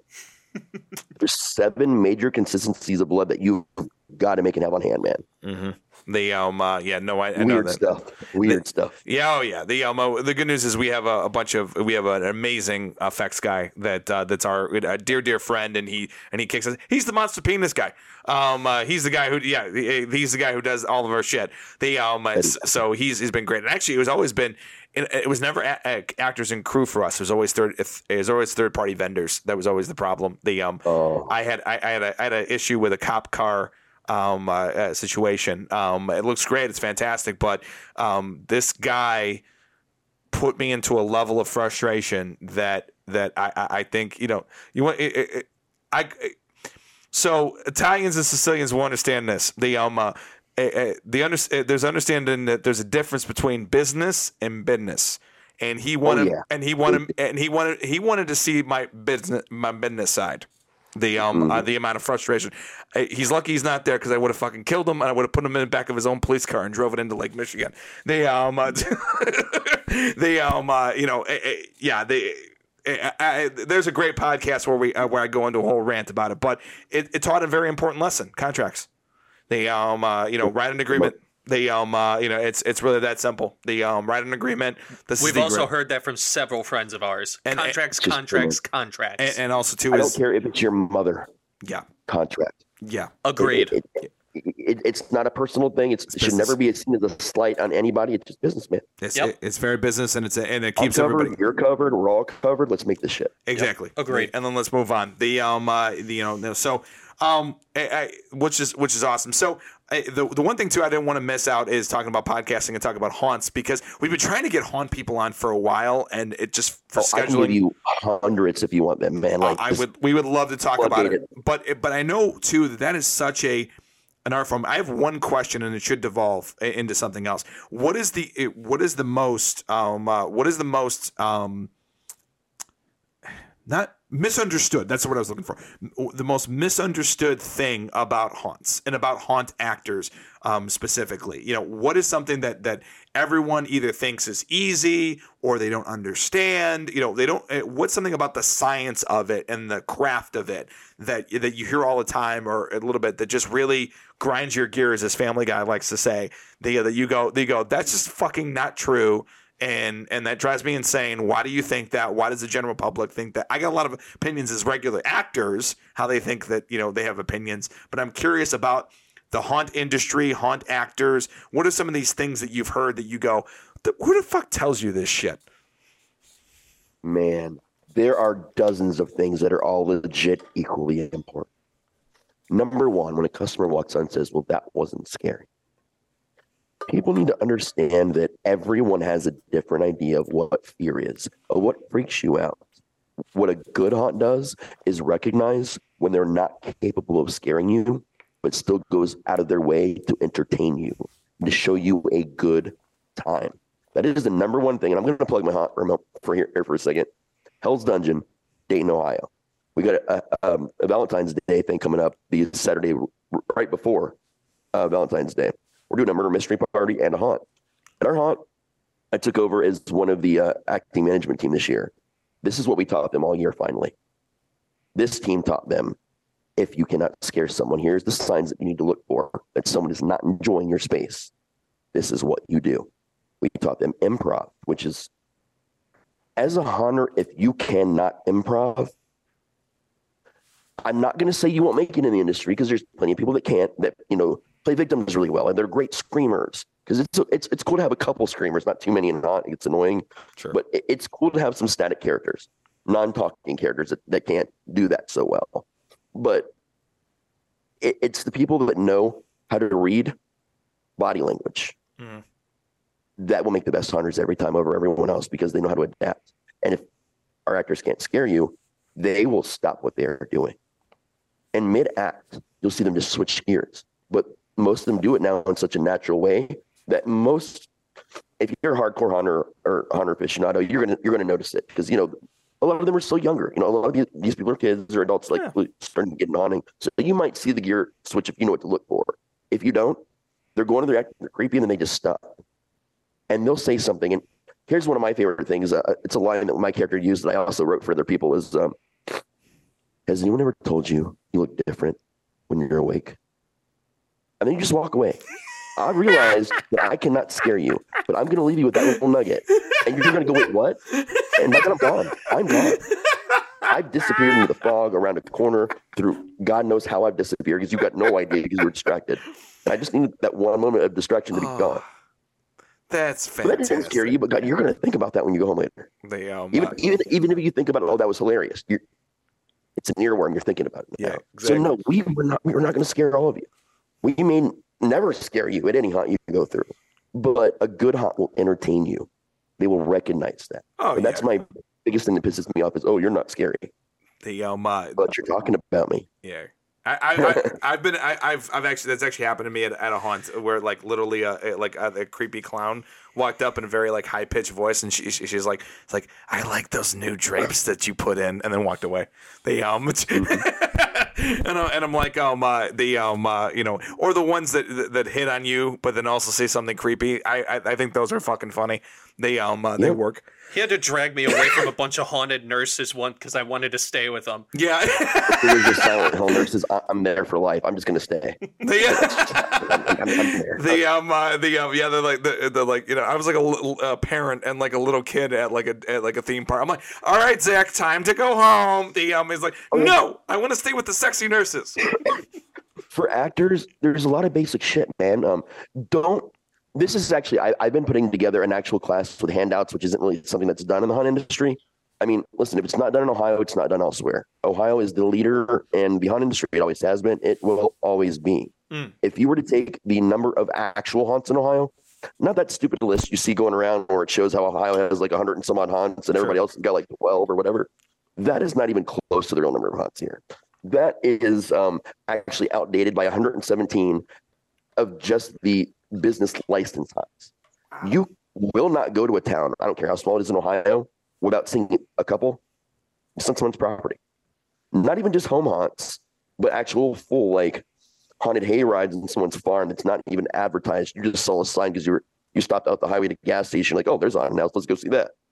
So there are hundreds here.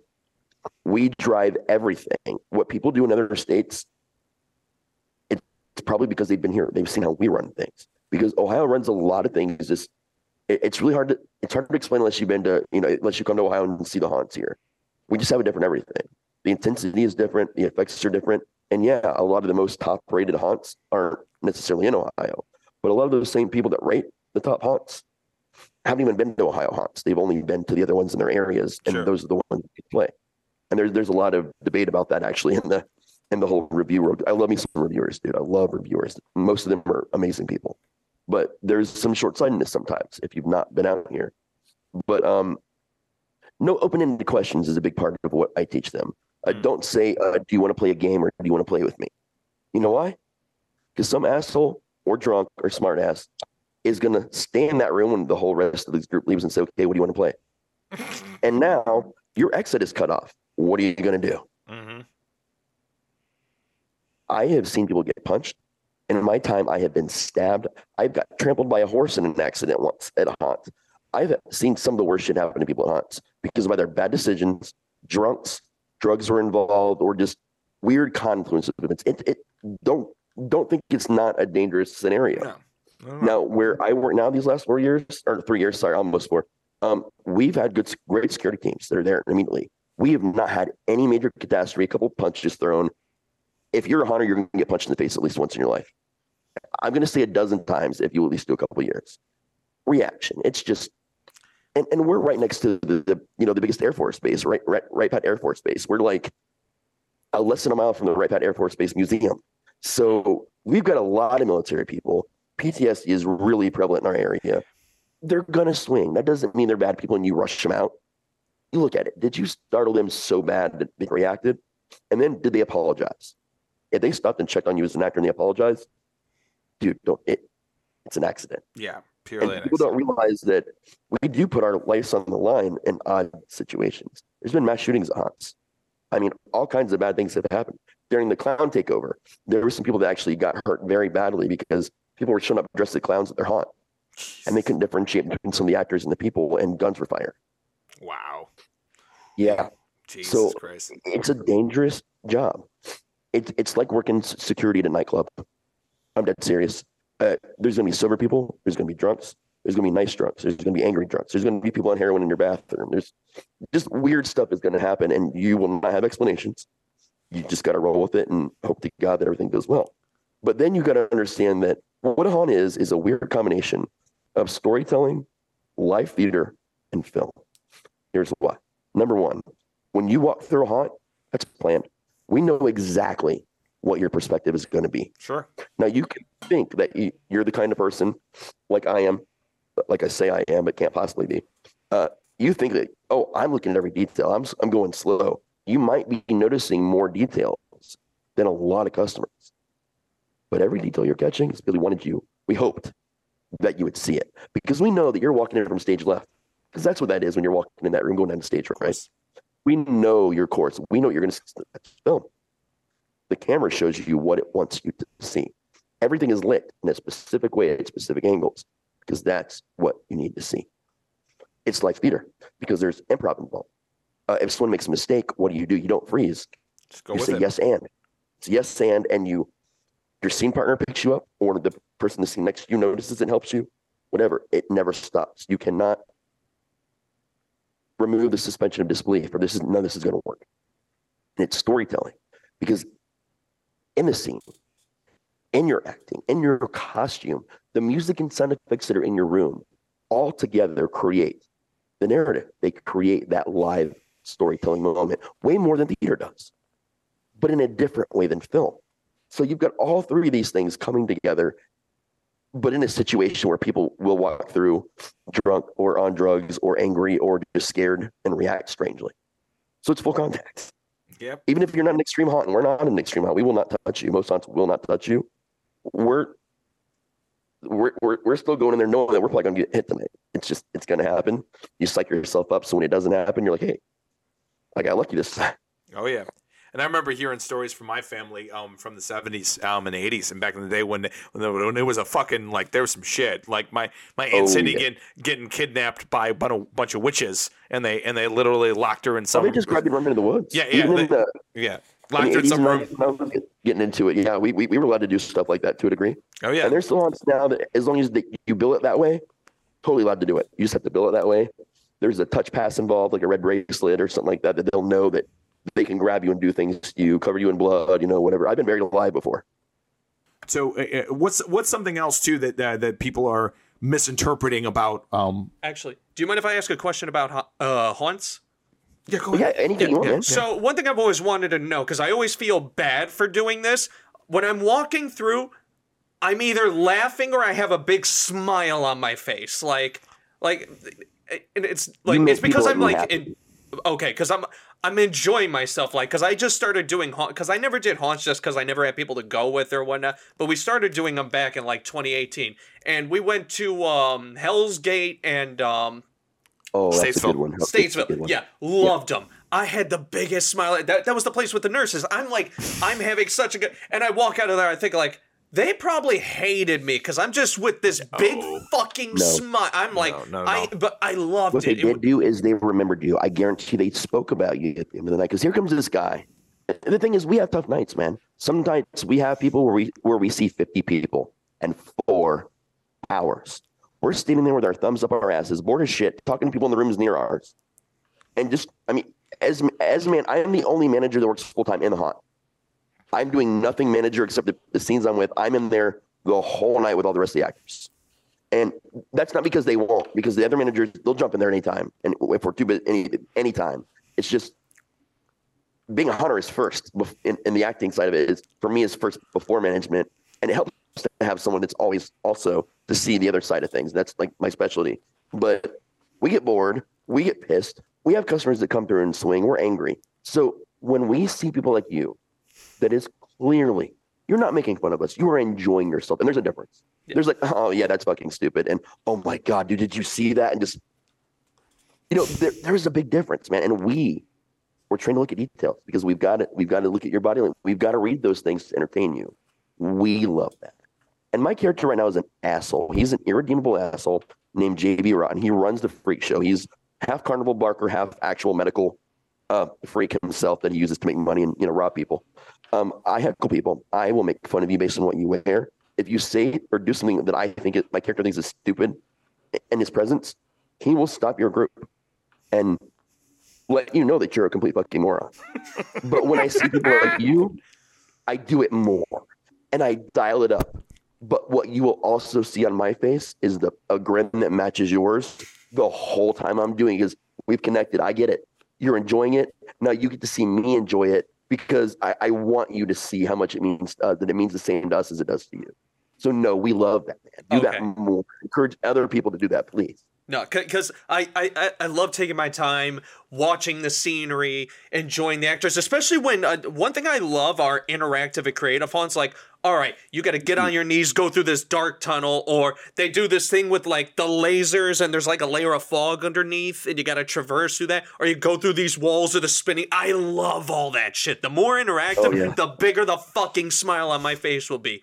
Um, the, the, we were at Halloween Horror Nights this year, and they had this like simulated raining thing. We were going through this like So uh, this Lovecraftian spirited dock thing. You could smell the ocean. You walk in, and I'm like, holy shit, this got cold. It's got cold. We got cold in here. They had like They, uh, sirens. there were dead boats. They had like these dudes in those old diving suits. The only thing I thought that was weird about them were their faces were like it was like pretty colors and stuff. I'm like that was a little weird. But overall, fucking loved Well, they were it. fish scales. They're supposed to be fish scales.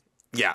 Okay, They, that- um, that- that yeah, makes more sense. ones from yeah, Yeah. the mythos. Yeah. It was like it was like the fog and Stephen King, and I was like, and I was like, Bioshock's on its way, isn't it? It it felt it felt like it felt like that's the turn that it could take at any moment. Dude, I would love to see a fucking yeah, Bioshock oh, theme haunted I would- house. Like, especially if you could Oh. somehow build it under Oh. the water. Oh, I would pay top fucking dollar to do an underwater haunted. Imagine they have to lather you up in scuba gear. Oh my god, that's the fucking The dream uh, right there. be still, are- be still might beating we fucking hard. do have to use what not at our haunt, but a lot of haunts over here do we use wetsuits sometimes. Uh, the longest haunt in the world is in Ohio. It's called the Lewisburg Haunted Caves. You are 100 feet underground. You're going through a cave system. I'm talking a couple hours. Okay, this is not a joke. I'm not over exaggerating. You can look it up yourself. It's in the record book. Still, no one's beat it. There are sections where you're walking over chasms. Now they seem a lot higher up than they actually are because it's designed to seem like it's a long way down into water, but really the waters are up underneath the bridge. They come up out of the water, reach, and they're allowed to touch you. They can't hurt you or grab you or like throw you, but they pop out of the water while you're. I'm talking like a several hundred foot long bridge that's rickety and moves over water in a cave, and just and then touch your leg and right back down in the water.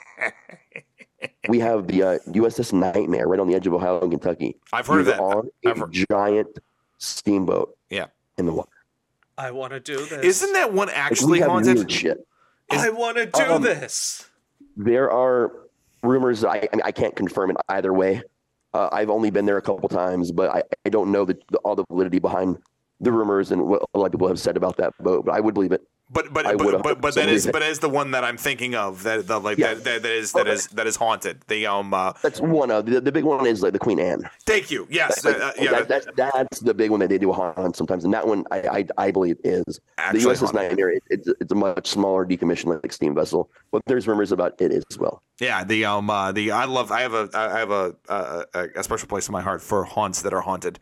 The um uh, the, this is this is something like you know it's a, it is a hat on a hat, but like but it's the best hat on a hat that you could possibly have. People assume that the, the smartest thing to do is to build a haunt in a building or an area that is haunted.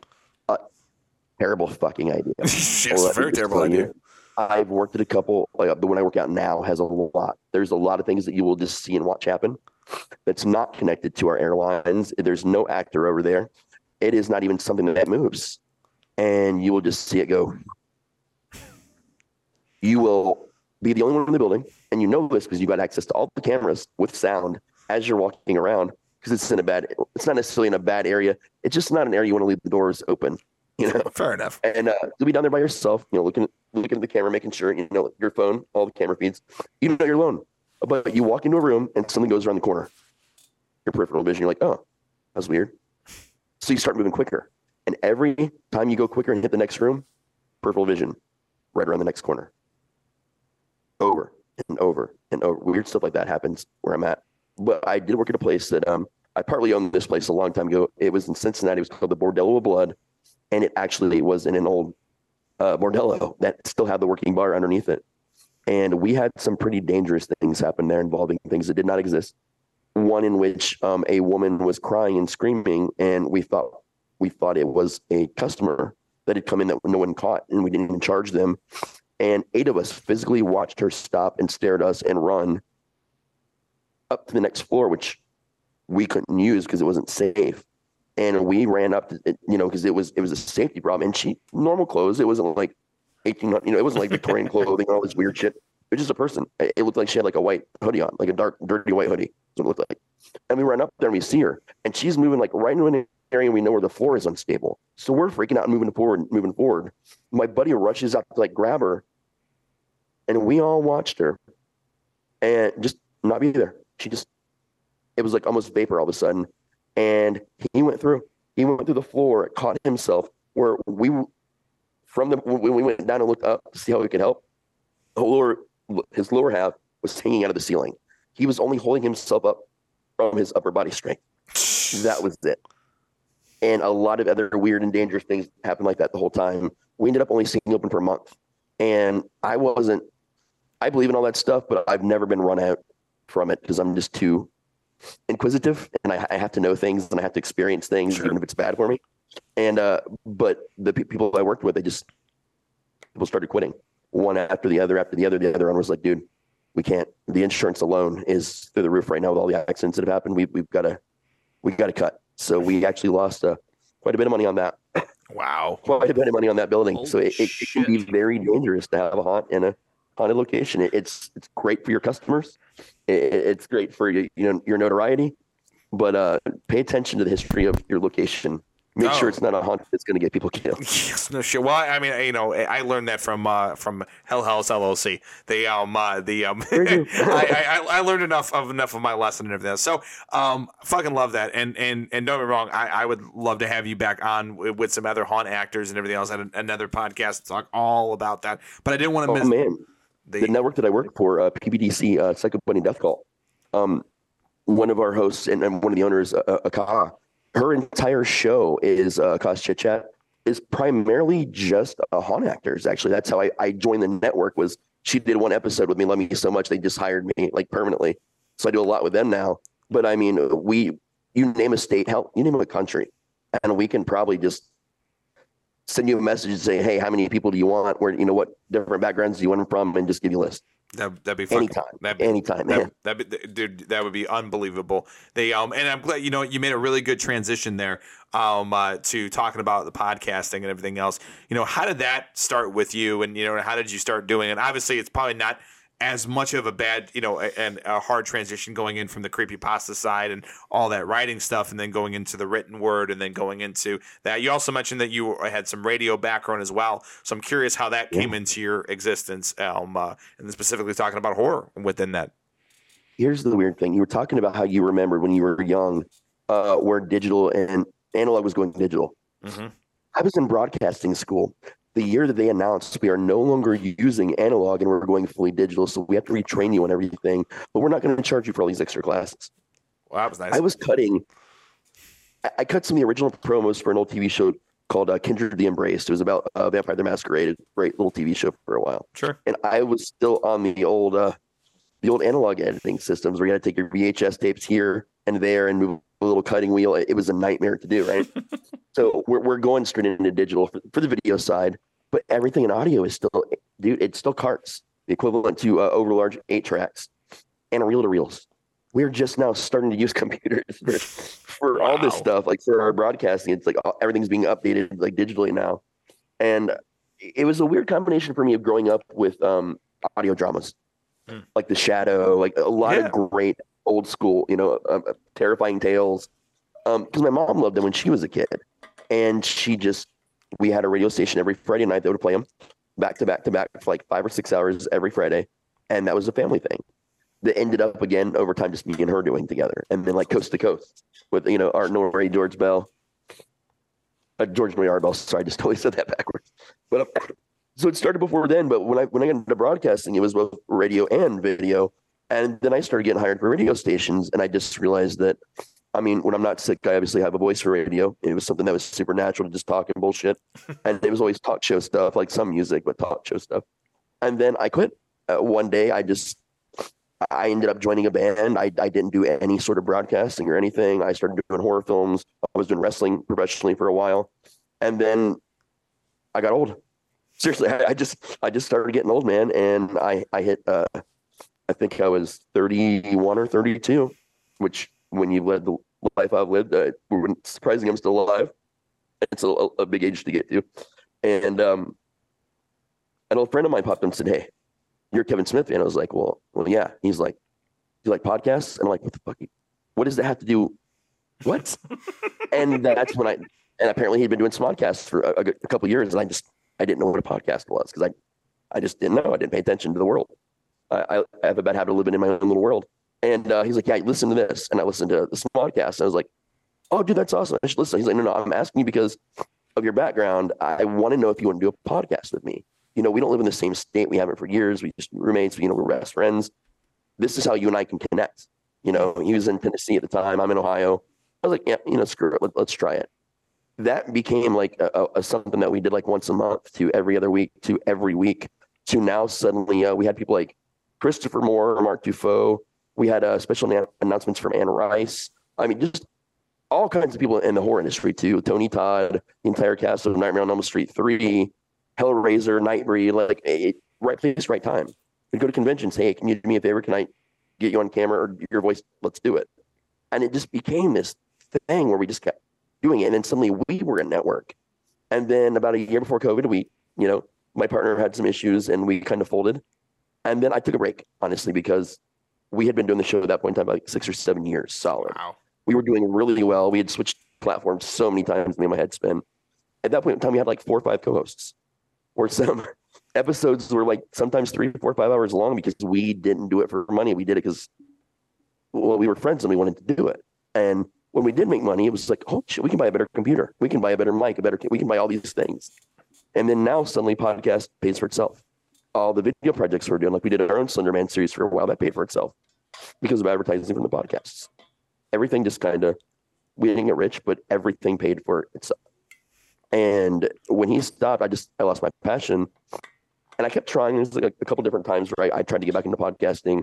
Some of it was through, um, you know, narration of stories, like my own stories and other people's stories sometimes, or I'd be a guest on friends' podcasts, or or like this situation, I you know I find some awesome people and get offered the, the opportunity to sit down and hang out, and uh, and then PPDC happened back in September, and, and that was the first time that I found like a, a, group of people that I immediately was just like, this felt like a deal partner again. Maybe I mean, better in some ways, you know, in, in their own unique ways, different.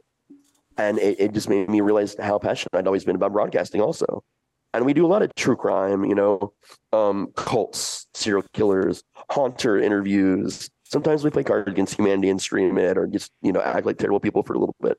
We have edible shows, which you can imagine those are hilarious. but I mean, I've even done mystery science theater like type shows where we just, you know, public commons, you know, freak whatever licensed commons movies and just have fun. I, I think their passion just becomes uh, it, it goes back to storytelling and my grandma podcasting is just me sitting here telling you guys a story, man. Whether it's about what I've written, my favorite movie, you know, everything we talk, creepy pastas, it doesn't matter. I'm just sitting here talking with awesome people on a story, man. And my mantra in life is that I don't care how old I am. I don't care what is going on. I don't care if I am poor and penniless for the rest of my life. I want to make cool shit with cool people. And if I'm doing that, everything else is going to work out because that's that's my love language. That's that's my passion. That's my soul. If it's horror, great. If it's podcasting, it's great. If I'm slapping myself in the face at a comedy show and uh, making 20 people laugh in a room, that's great. If one person, only one person reads my next book or tunes into my next podcast, I made a new friend. I, I, I just met someone new. One person I influenced. Just one. I'm, I'm good with that. And once you once you hit that, you realize that the pressure's gone, man you're going to have monetary pressures with projects. That's not going to go away, man. Like you're going to have stupid people do stupid shit that you can't make cool things with sometimes. But as long as you're still doing that and realizing that you're doing it for you and not for other people, that you're happy with it, fuck it. You, are going to always be happy with what you're doing. I I love that. And and actually, I can't say anything better than that. So we're going to go right to the question of the podcast um, uh, because if I'm going to end something on something, I think that it should end on this. Um, uh, um, uh, the um, and I'm a talker, man, but uh, yeah, I, I, I know when I know when to concede. I Anyway, get paid to not shut up for a living. I'm sorry. no, I'm like- dude. Oh my god, Dude, you this kidding is me? You fucking kidding- great. You know how much easier it is to fucking have another podcaster on this and and uh, and to have like a, a full blown conversation? You know, like it, it- this is right next to. The, uh, the producer of one of our dear friends, uh, he was a um, who was a hip hop artist, and he works at the last Blockbuster in Bend, Oregon. It was one of the it, that conversation and this conversation were the easiest conversations that we've had in a while. So so no, I'm sure you've had the people like that seem pumped up. You talk to them, they're like, "Oh, this is going to be awesome." And they get on the camera or, or the mic, and they're just like, "Hi, my name is," Yeah. and they get quiet. They just, the um uh, the and your message is like, "Dude, dude, are, you- are, is everything cool? Like, can we? Do we need to cut? Take a break? Are, are you all right?" the um uh, the it's like that joke in Family Guy. On the third day, Abraham said said uh, this and this and this, and then God said, "Could you please step closer to the microphone? I can't hear you." the um uh, but no, anyway, so um I end I end every podcast with a question of the podcast. It's a fun one that I I just make up. Um I don't I don't pre-plan those.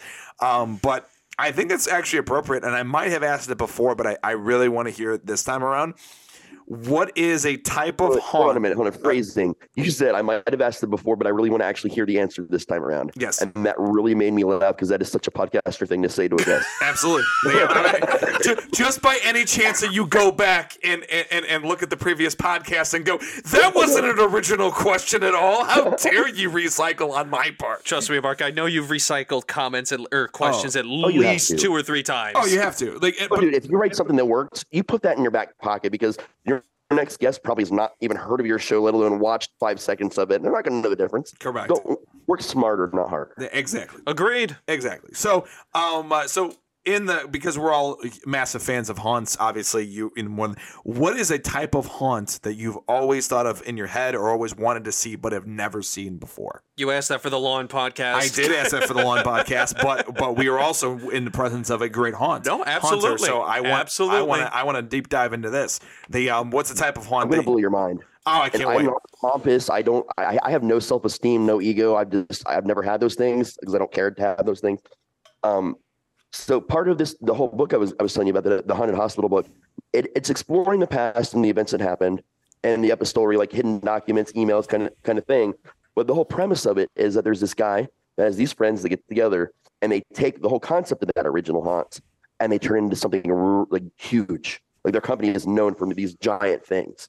And uh, so they redesigned the original haunted hospital using the same name for a pop-up weekend attraction to make all this money. Very similar to the team that did these things in the um, uh, Hell House movies, because you know they, Yeah. they were talking about the past project. It's very similar to a group of people like that. So I've been working on this concept for a haunt since I was nine years old. My mother actually helped me design parts of the concept for this. So much like haunted hospital, if you get out in a certain amount of time, um, there's prizes. Now the original actual story is that you got your refunded Mm-hmm. uh, tickets to come back with a friend another night and a T-shirt that said "I survived the haunted hospital." That's the actual original history for this, by the way. That's what you got out, and it was under three hours because they were allowed to lock you in closets and shit for as long as they wanted, like weird shit. It was the seventies, man. Mm-hmm. So um, that, that that's sort of the premise in this. They take it a step further. There's time trials where you can do challenges and very odd things. Think like um, like Fear Factor and weird stuff like that. Like you eat some bugs or you know whatever, where you can shave time off and actually compete to survive during this time period of getting out there. So it, it's that sort of really time hardened setup. There's like a buried alive challenge. There's all these little things you can do, but it starts with a show that tells you the narrative of what this haunt is. It seems to summon spirits from the other world that live on this property, and they give you candles and tell you these candles can't go out for the first full part of the haunt. If these candles go out, not only could something terrible happen to you, but uh, you're going to lose time, and you're definitely not going to you're not going to get down under three hours. There's this urgency, financial, um, you know, whatever you want to call. It. There's multiple different urgencies, and then you have plants where you see someone's candle go out, and suddenly that person disappears. Ooh. Because if you put plants and they really see like something just happened to someone, the intensity. But it starts as a haunted trail after that, or a haunted hayride. goes right to a haunted hayride. Everybody's loaded up, right? Towards the end, oh man, the driver's acting really weird and erratic. It seems like the engine's misfiring. The it, it just broke down, man. You're, you're you saw all these scenes, all these crazy things were going on. No time trials yet, except for your just your candle, getting it to stay lit in a moving vehicle. But you get to where you're going. Smoke starts pouring out of the engine, fog machines, panels open up under your feet, and hands come out and grab you. You suddenly realize you're in a graveyard and you're now being abandoned by the driver who's kicked you off because it's broken down and then drives away and leaves you there. then you play Ghost in the Graveyard if you're brave enough. You move on to the haunted trail. You notice that you're walking through all these dense woods, again, terrifying things, cryptid heavy, a lot, a lot of cryptid based, like creepypasta type stuff, like really just mind altering, more challenges, buried alive. And as you start to walk, you start realizing now you're going uphill. Eventually, you see the farmhouse on top of the hill. Now it's a haunted house that you have to survive by starting at the top floor and working your way down to the basement and. So it's this multi multiple attraction, all built into one with time trials, with games, and not to mention before and after, you've got freak shows going on, you've got carnival games, you've got the oddies freak show type stuff. I mean, you've got all these different things happening, uh, bands, all different genres that are all themed, food.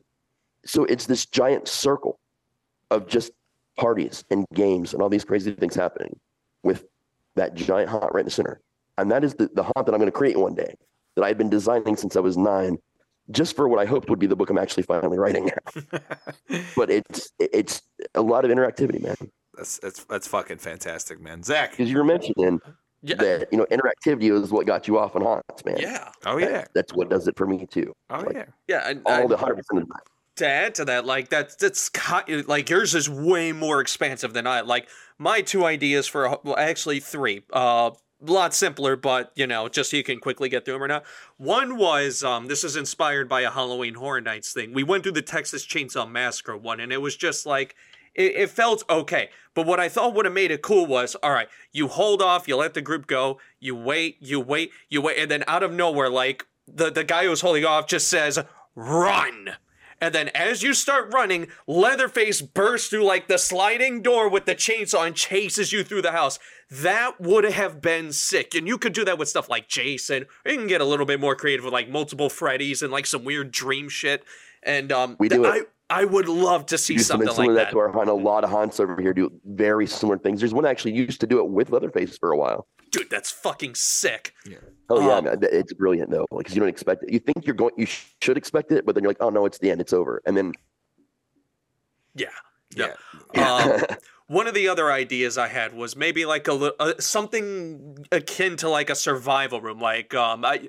I, I go to do- the Doom experience, like fucking Slayer and shit like that. Like you're given like a I don't know an airsoft gun or a paintball gun, and you have to go through this thing, and you have to kill all the demons and shit like that. And if they like grab you or like ca- capture you, it's game over. Like you have to get from one end of the base to the other end of the base, something along the lines of that. It doesn't have to be Doom thing. I just imagine that because I fucking love Doom. Yeah, Or we have if three companies uh, that do some similar. One with Billy Ball, one with laser tag, and one with paintball guns. It's more zombie themed traditionally, yeah, but a Mhm. lot- we, we- I've seen some demon ones and some like uh, one year I saw a laser tag one that was uh, like um, American H. McGee's ver- version of Alice in Wonderland, like the really dark, fucked up shit. But it was it was laser tag. It was blow your mind stuff, man. It's that's so fucking sick. Because Yeah. we don't have like the closest thing we have to uh something like that is um the Monster Truck paintball experience, Smart- which is Purge. fucking awesome. yep. But uh, and the Yep. last last idea I had this I I want this idea to be put through it full. You have to do it in a forest or a jungle experience, and there, you have a group of four. You're given like all sorts of military grade airsoft weapons, and a predator is hunting you. Some guy, wh- whoever the biggest guy in your group, he gets the fucking chain gun. But there is a predator hunting you, and this uh, this actor has to be good. He has to be able to do the predator clicks. He has to be big, and he has to be stealthy too. Climb trees, parkour, all that shit. I don't know how you would put that off, pull that off, but I would kill to see or experience something along those lines, and my brother would too, because we are predator fanatics. It's like a religion to seen- us. like about 12 or 13 years before its time, something very similar to a Dead by Daylight setup before. nice. Very, I mean, I'm talking years, decade, over a decade before the game even existed. Weird shit like that. But like that stuff that happens in Ohio like 10, 20 years ago, like no joke, that people it was great and then it ran its course, but everywhere else has never seen it. And we're just like, oh, we should bring that back. You So should. you, you might inspire me or other people around here because I've heard about some things like people talking about it like in nearby states here recently. Um, there's a, a great review company called um, Scurry Face. A guy named Tyler, fantastic guy, has been running the thing for like seven years. He was just talking to me the other day about wanting to do a Deadlight, Dead by Daylight experience out in Alabama, and I was like, dude, done it. Let's talk. Uh, when when we did it, it was uh, Silent Hill based, and you had to actually collect keys and shit. It was Perfect. You could do Silent Hill, Resident Evil. Like Yeah. there are so many video game ba- theme based ideas that you could do that would sell like hotcakes because gamers love that shit. I, as a gamer myself, fucking, I, I'd see that and I'd go, yes. Like, uh, like there was a Resident Evil haunted house for the uh, Universal Halloween Horror Nights, Tra- uh, Japan specifically Japan. I wished it was in Florida in America, but no, one in that was a Japan the only exclusive. year I got to go, they had um, they had a Resident Evil one. It was the first year that they did the Walking Dead one. They also did Resident Evil. Yep. Um, God, Video game or movie? the video game. Okay, thank God. Like there was someone running up a wall, paused in place, That's and the whole crazy. room. You saw a, bit, a block letters that said "pause" when you walked into the room, and everything was frozen. There was a Licker coming off the wall with his tongue just frozen in place. Like it blew my mind, dude. Like I, I- I, I- got- the I got the shirt somewhere. If, if I can find it, I'll tell you what year it was. But The, um, it was probably it was before my time. It was probably like 07, 08, eh, 06, somewhere around there. The No, um, if this uh, were Walking Dead, this would have had to have been around uh, 2010 or 11. I don't remember. I think it was in my Um, junior year of high school, so probably 11. It, then and then I, then I, I don't think that I was there on that year. season then. Three. Season three was the big season. That Okay. se- right, right between season three and four, Walking Dead is, is the year it came in. Okay. Okay. The um. So uh, yeah, that's around 13 or so. Yeah, and then I might have missed that year. The um, uh, because I I've been going a lot and everything else, and I'd seen a bunch of crazy It was the only haunt that was not good there. Uh, that, that sucks. Brilliant. They, oh, it, oh, the evil. It was the year the Evil Dead remake came out. Well, it's not really a remake, as you know, but um, 13. It was the year that. Uh, be- yeah, because they, they actually had the blood rain and the pages from the book, and uh, Cabin in the Woods was there. Oh, Wait, wait, okay, wait, then wait, I wait, was wait. there. Hold- Then I was hold- there. Hold, hold on, hold on. Wait, they actually did the Blood Rain? Yeah, Yeah, yeah, yeah. They, it was also great. saw Maya cutting her uh, her. It wasn't Maya. It was her other friend cutting her leg off with the electric um, carving knife. I missed all Like the good ones. it. Yeah, I I remember. That was in missed there. all the good ones. I'm, I'm, I- having I'm having flashbacks about it now into this because I remember the Cabin in the Woods one very clearly, and then also too is that the other Evil of the Dead, and then they also had American Werewolf in London Yes. that year as Oh, well, and and it was that might fucking have been the best one. and it was fucking fantastic. The Cabin in the Woods, the ca- that's my, my like my favorite horror movie. So I, I remember it. I I, it. ran I ran through that, and I remember my cousin had not seen the movie yet, and he, we loved. it. He had so many questions. He's like, it's like, why were all those monsters over here? And, and why, And the way they did that with the effects too, and, and, and uh, like you know the holograms and all that, like of walking down that corridor with the Oh, elevator doors, just oh, like it you're was so cool. They, uh, it was, it was so. And actually, by the way, and when I when I'm on, I, I'm very like, I was very before the, the network. I was very on my toes, so it was very hard to get me. Um, uh, you know, and I was, and I was also, I just am like, it just is what it is. I was always on my toes, and if you got me, that was impressive. Like, you know, because I don't get guys I shake hands. I stop and say, "You don't know how important this is, but you got me." And Yeah. then when I leave, I find out the owner and I tell them who it was and why it mattered. Yeah, exactly. And then I go tell everybody I know about it. the um because because I mean yeah I very rarely get got but that was also the one house that I let those feelings go. Like I was like I'm going through this because it's so important of a movie to me. I was like I'm going through this like a regular person because I because I fucking love this. But um uh, but I I uh, for my choice though it's definitely um there there was an idea it was more of an idea and then I have a few themes that I wanted. I always wanted one that would separate groups the um and and and say and say like three people have to go this way and three people have to go this way. Like I would have loved to d- done that concept, but when it comes to like themes, it's definitely um when we went to a hotel, uh, one of them, they had an elevator. Um, and like a lot of theme parks do this, like where they where they'll have like an elevator shake or uh, to uh, You simulate know, you the elevator. Yeah, yeah, they're- they're transporting you to another place and everything else within them. Yep. The, I would love that concept to be used with if we're gonna go to space, Alien or the Flood from Halo. Um, uh, you know th- that I specific like to see an alien isolation, sort of like based one. That would be a really That- cool. that would- and then of course that would be a dream. That would be a fucking fantastic. And then of course the opposite, going to the ocean to go do Bioshock. The um uh, that's that game's has a special place in my heart. The poster's right behind me.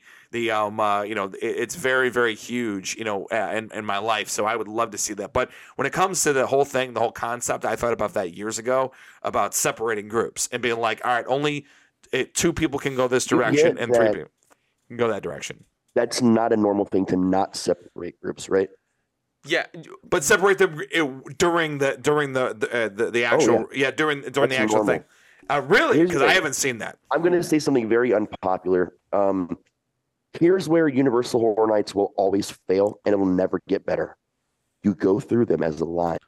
Yeah, conga lines. we have been that we, was we, we, we've, we've talked Bullshit. about it. biggest complaint. The only thing, period, that's good about that place is all the fucking work and the Yes. details and Yes. the Yeah. environment. Yes. Now, nowhere in Ohio will you ever, ever go through anything as a line.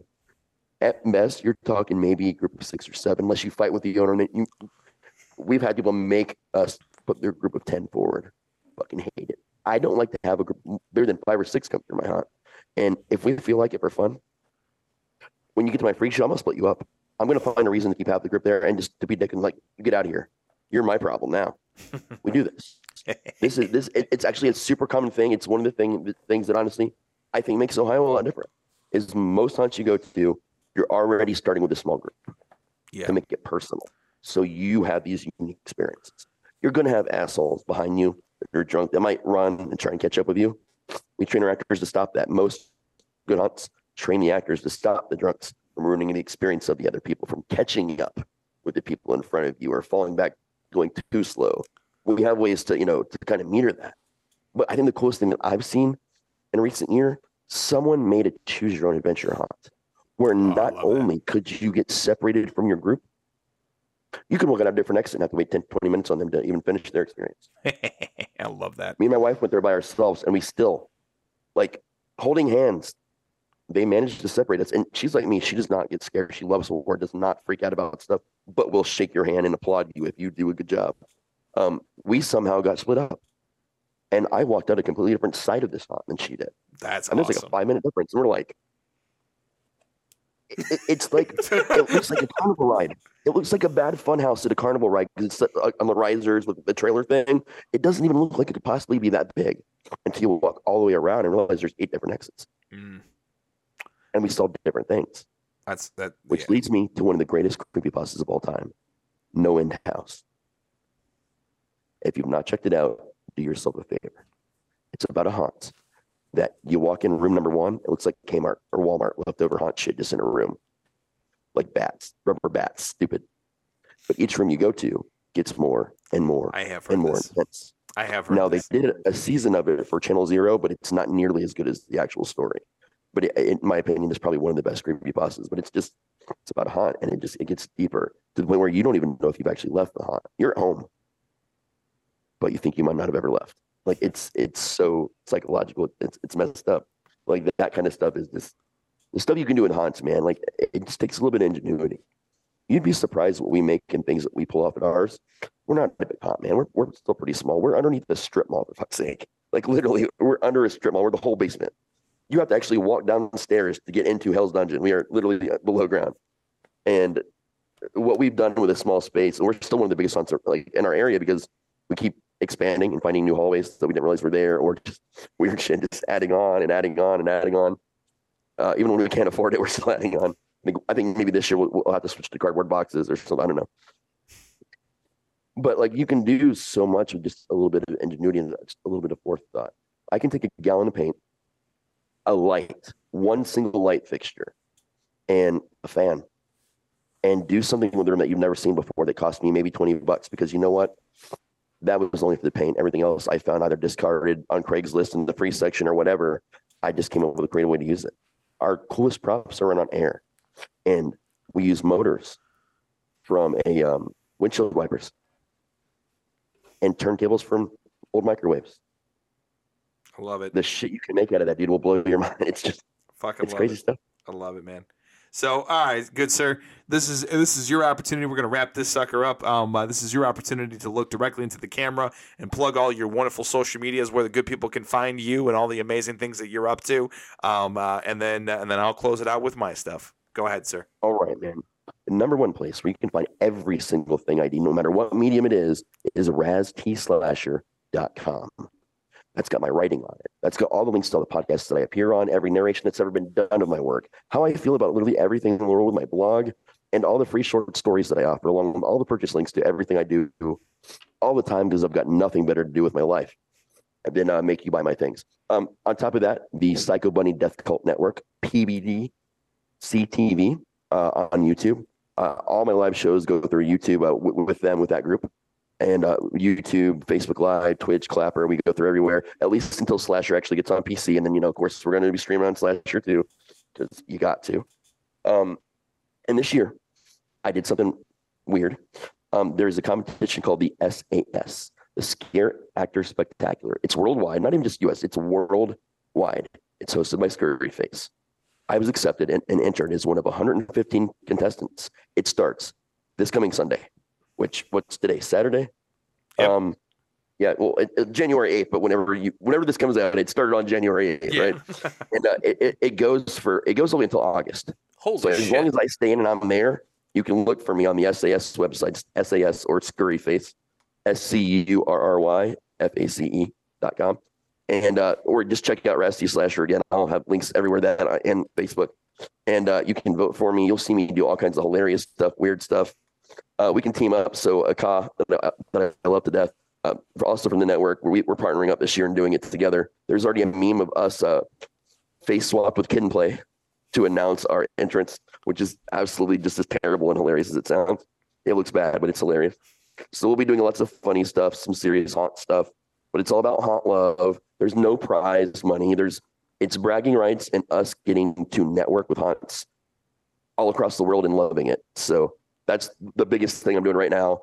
And uh, I think the last thing I really want to plug is a book that I just came out with. Started as a joke. Uh, I wrote a kid's book. It's called Oh my god! I, I hold on a minute, one second. I just remembered that I got a box of them right here behind me. Ah, nice. Show it off. I just had to send a bunch of these out, and I don't write kids. This is not a normal thing. I write pretty serious horror novels, comedy, and a lot of shorts, and you know, film scripts and stuff. Lincoln's Halloween Adventure. That's Yeah. awesome. It That's is so actually awesome.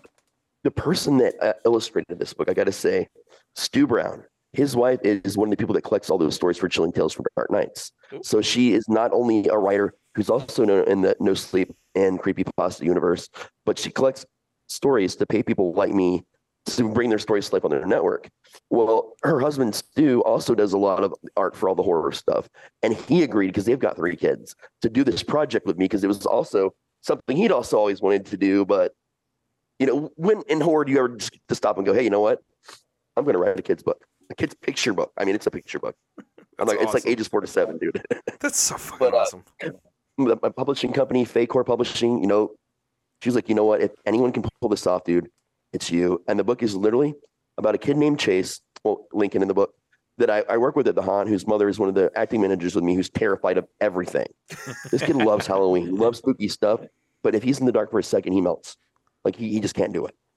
It's named Lincoln because my first great niece or nephew, a Lincoln, was born the day I wrote the first sentence of this book, and it's specifically for him to grow up with having. It's going to be a whole series now. Nice. But uh, it, it was just this love of community, the haunt community, and my family that I wrote a story about this little boy named Lincoln that's scared, but realizes he needs to rely on his family to find courage and to not be afraid to meet, meet new friends. So he befriends the two monsters under his bed, the snake in the basement, and the ghost in the attic, who turns out that they were just as afraid of him as he was of them. And together, they decorate the house for Halloween. That's the whole story. That's amazing. That's amazing. It's a It beautiful was a book. fun thing, man. Yeah. It, and next uh, next year it's going to be uh, Lincoln and his friends meet Krampus.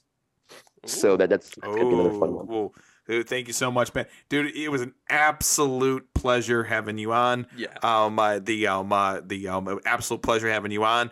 Um, uh, the um, uh, This was the longest podcast we've, We've had been able Sorry. to do. I want to point that out because No. this No, no, no. Because it's like this guy would schedule podcasts back to back to back. So I'd be like, uh, Mark, we have a podcast in uh, 10 seconds. Uh, yeah, yeah, just, just uh, We'll, we'll message them. We'll tell them we're like the uh, the so um, it's been nice to let it run for once. Yeah, yeah. Exactly, exactly. So, so it was an absolute pleasure. I'm going to close this out.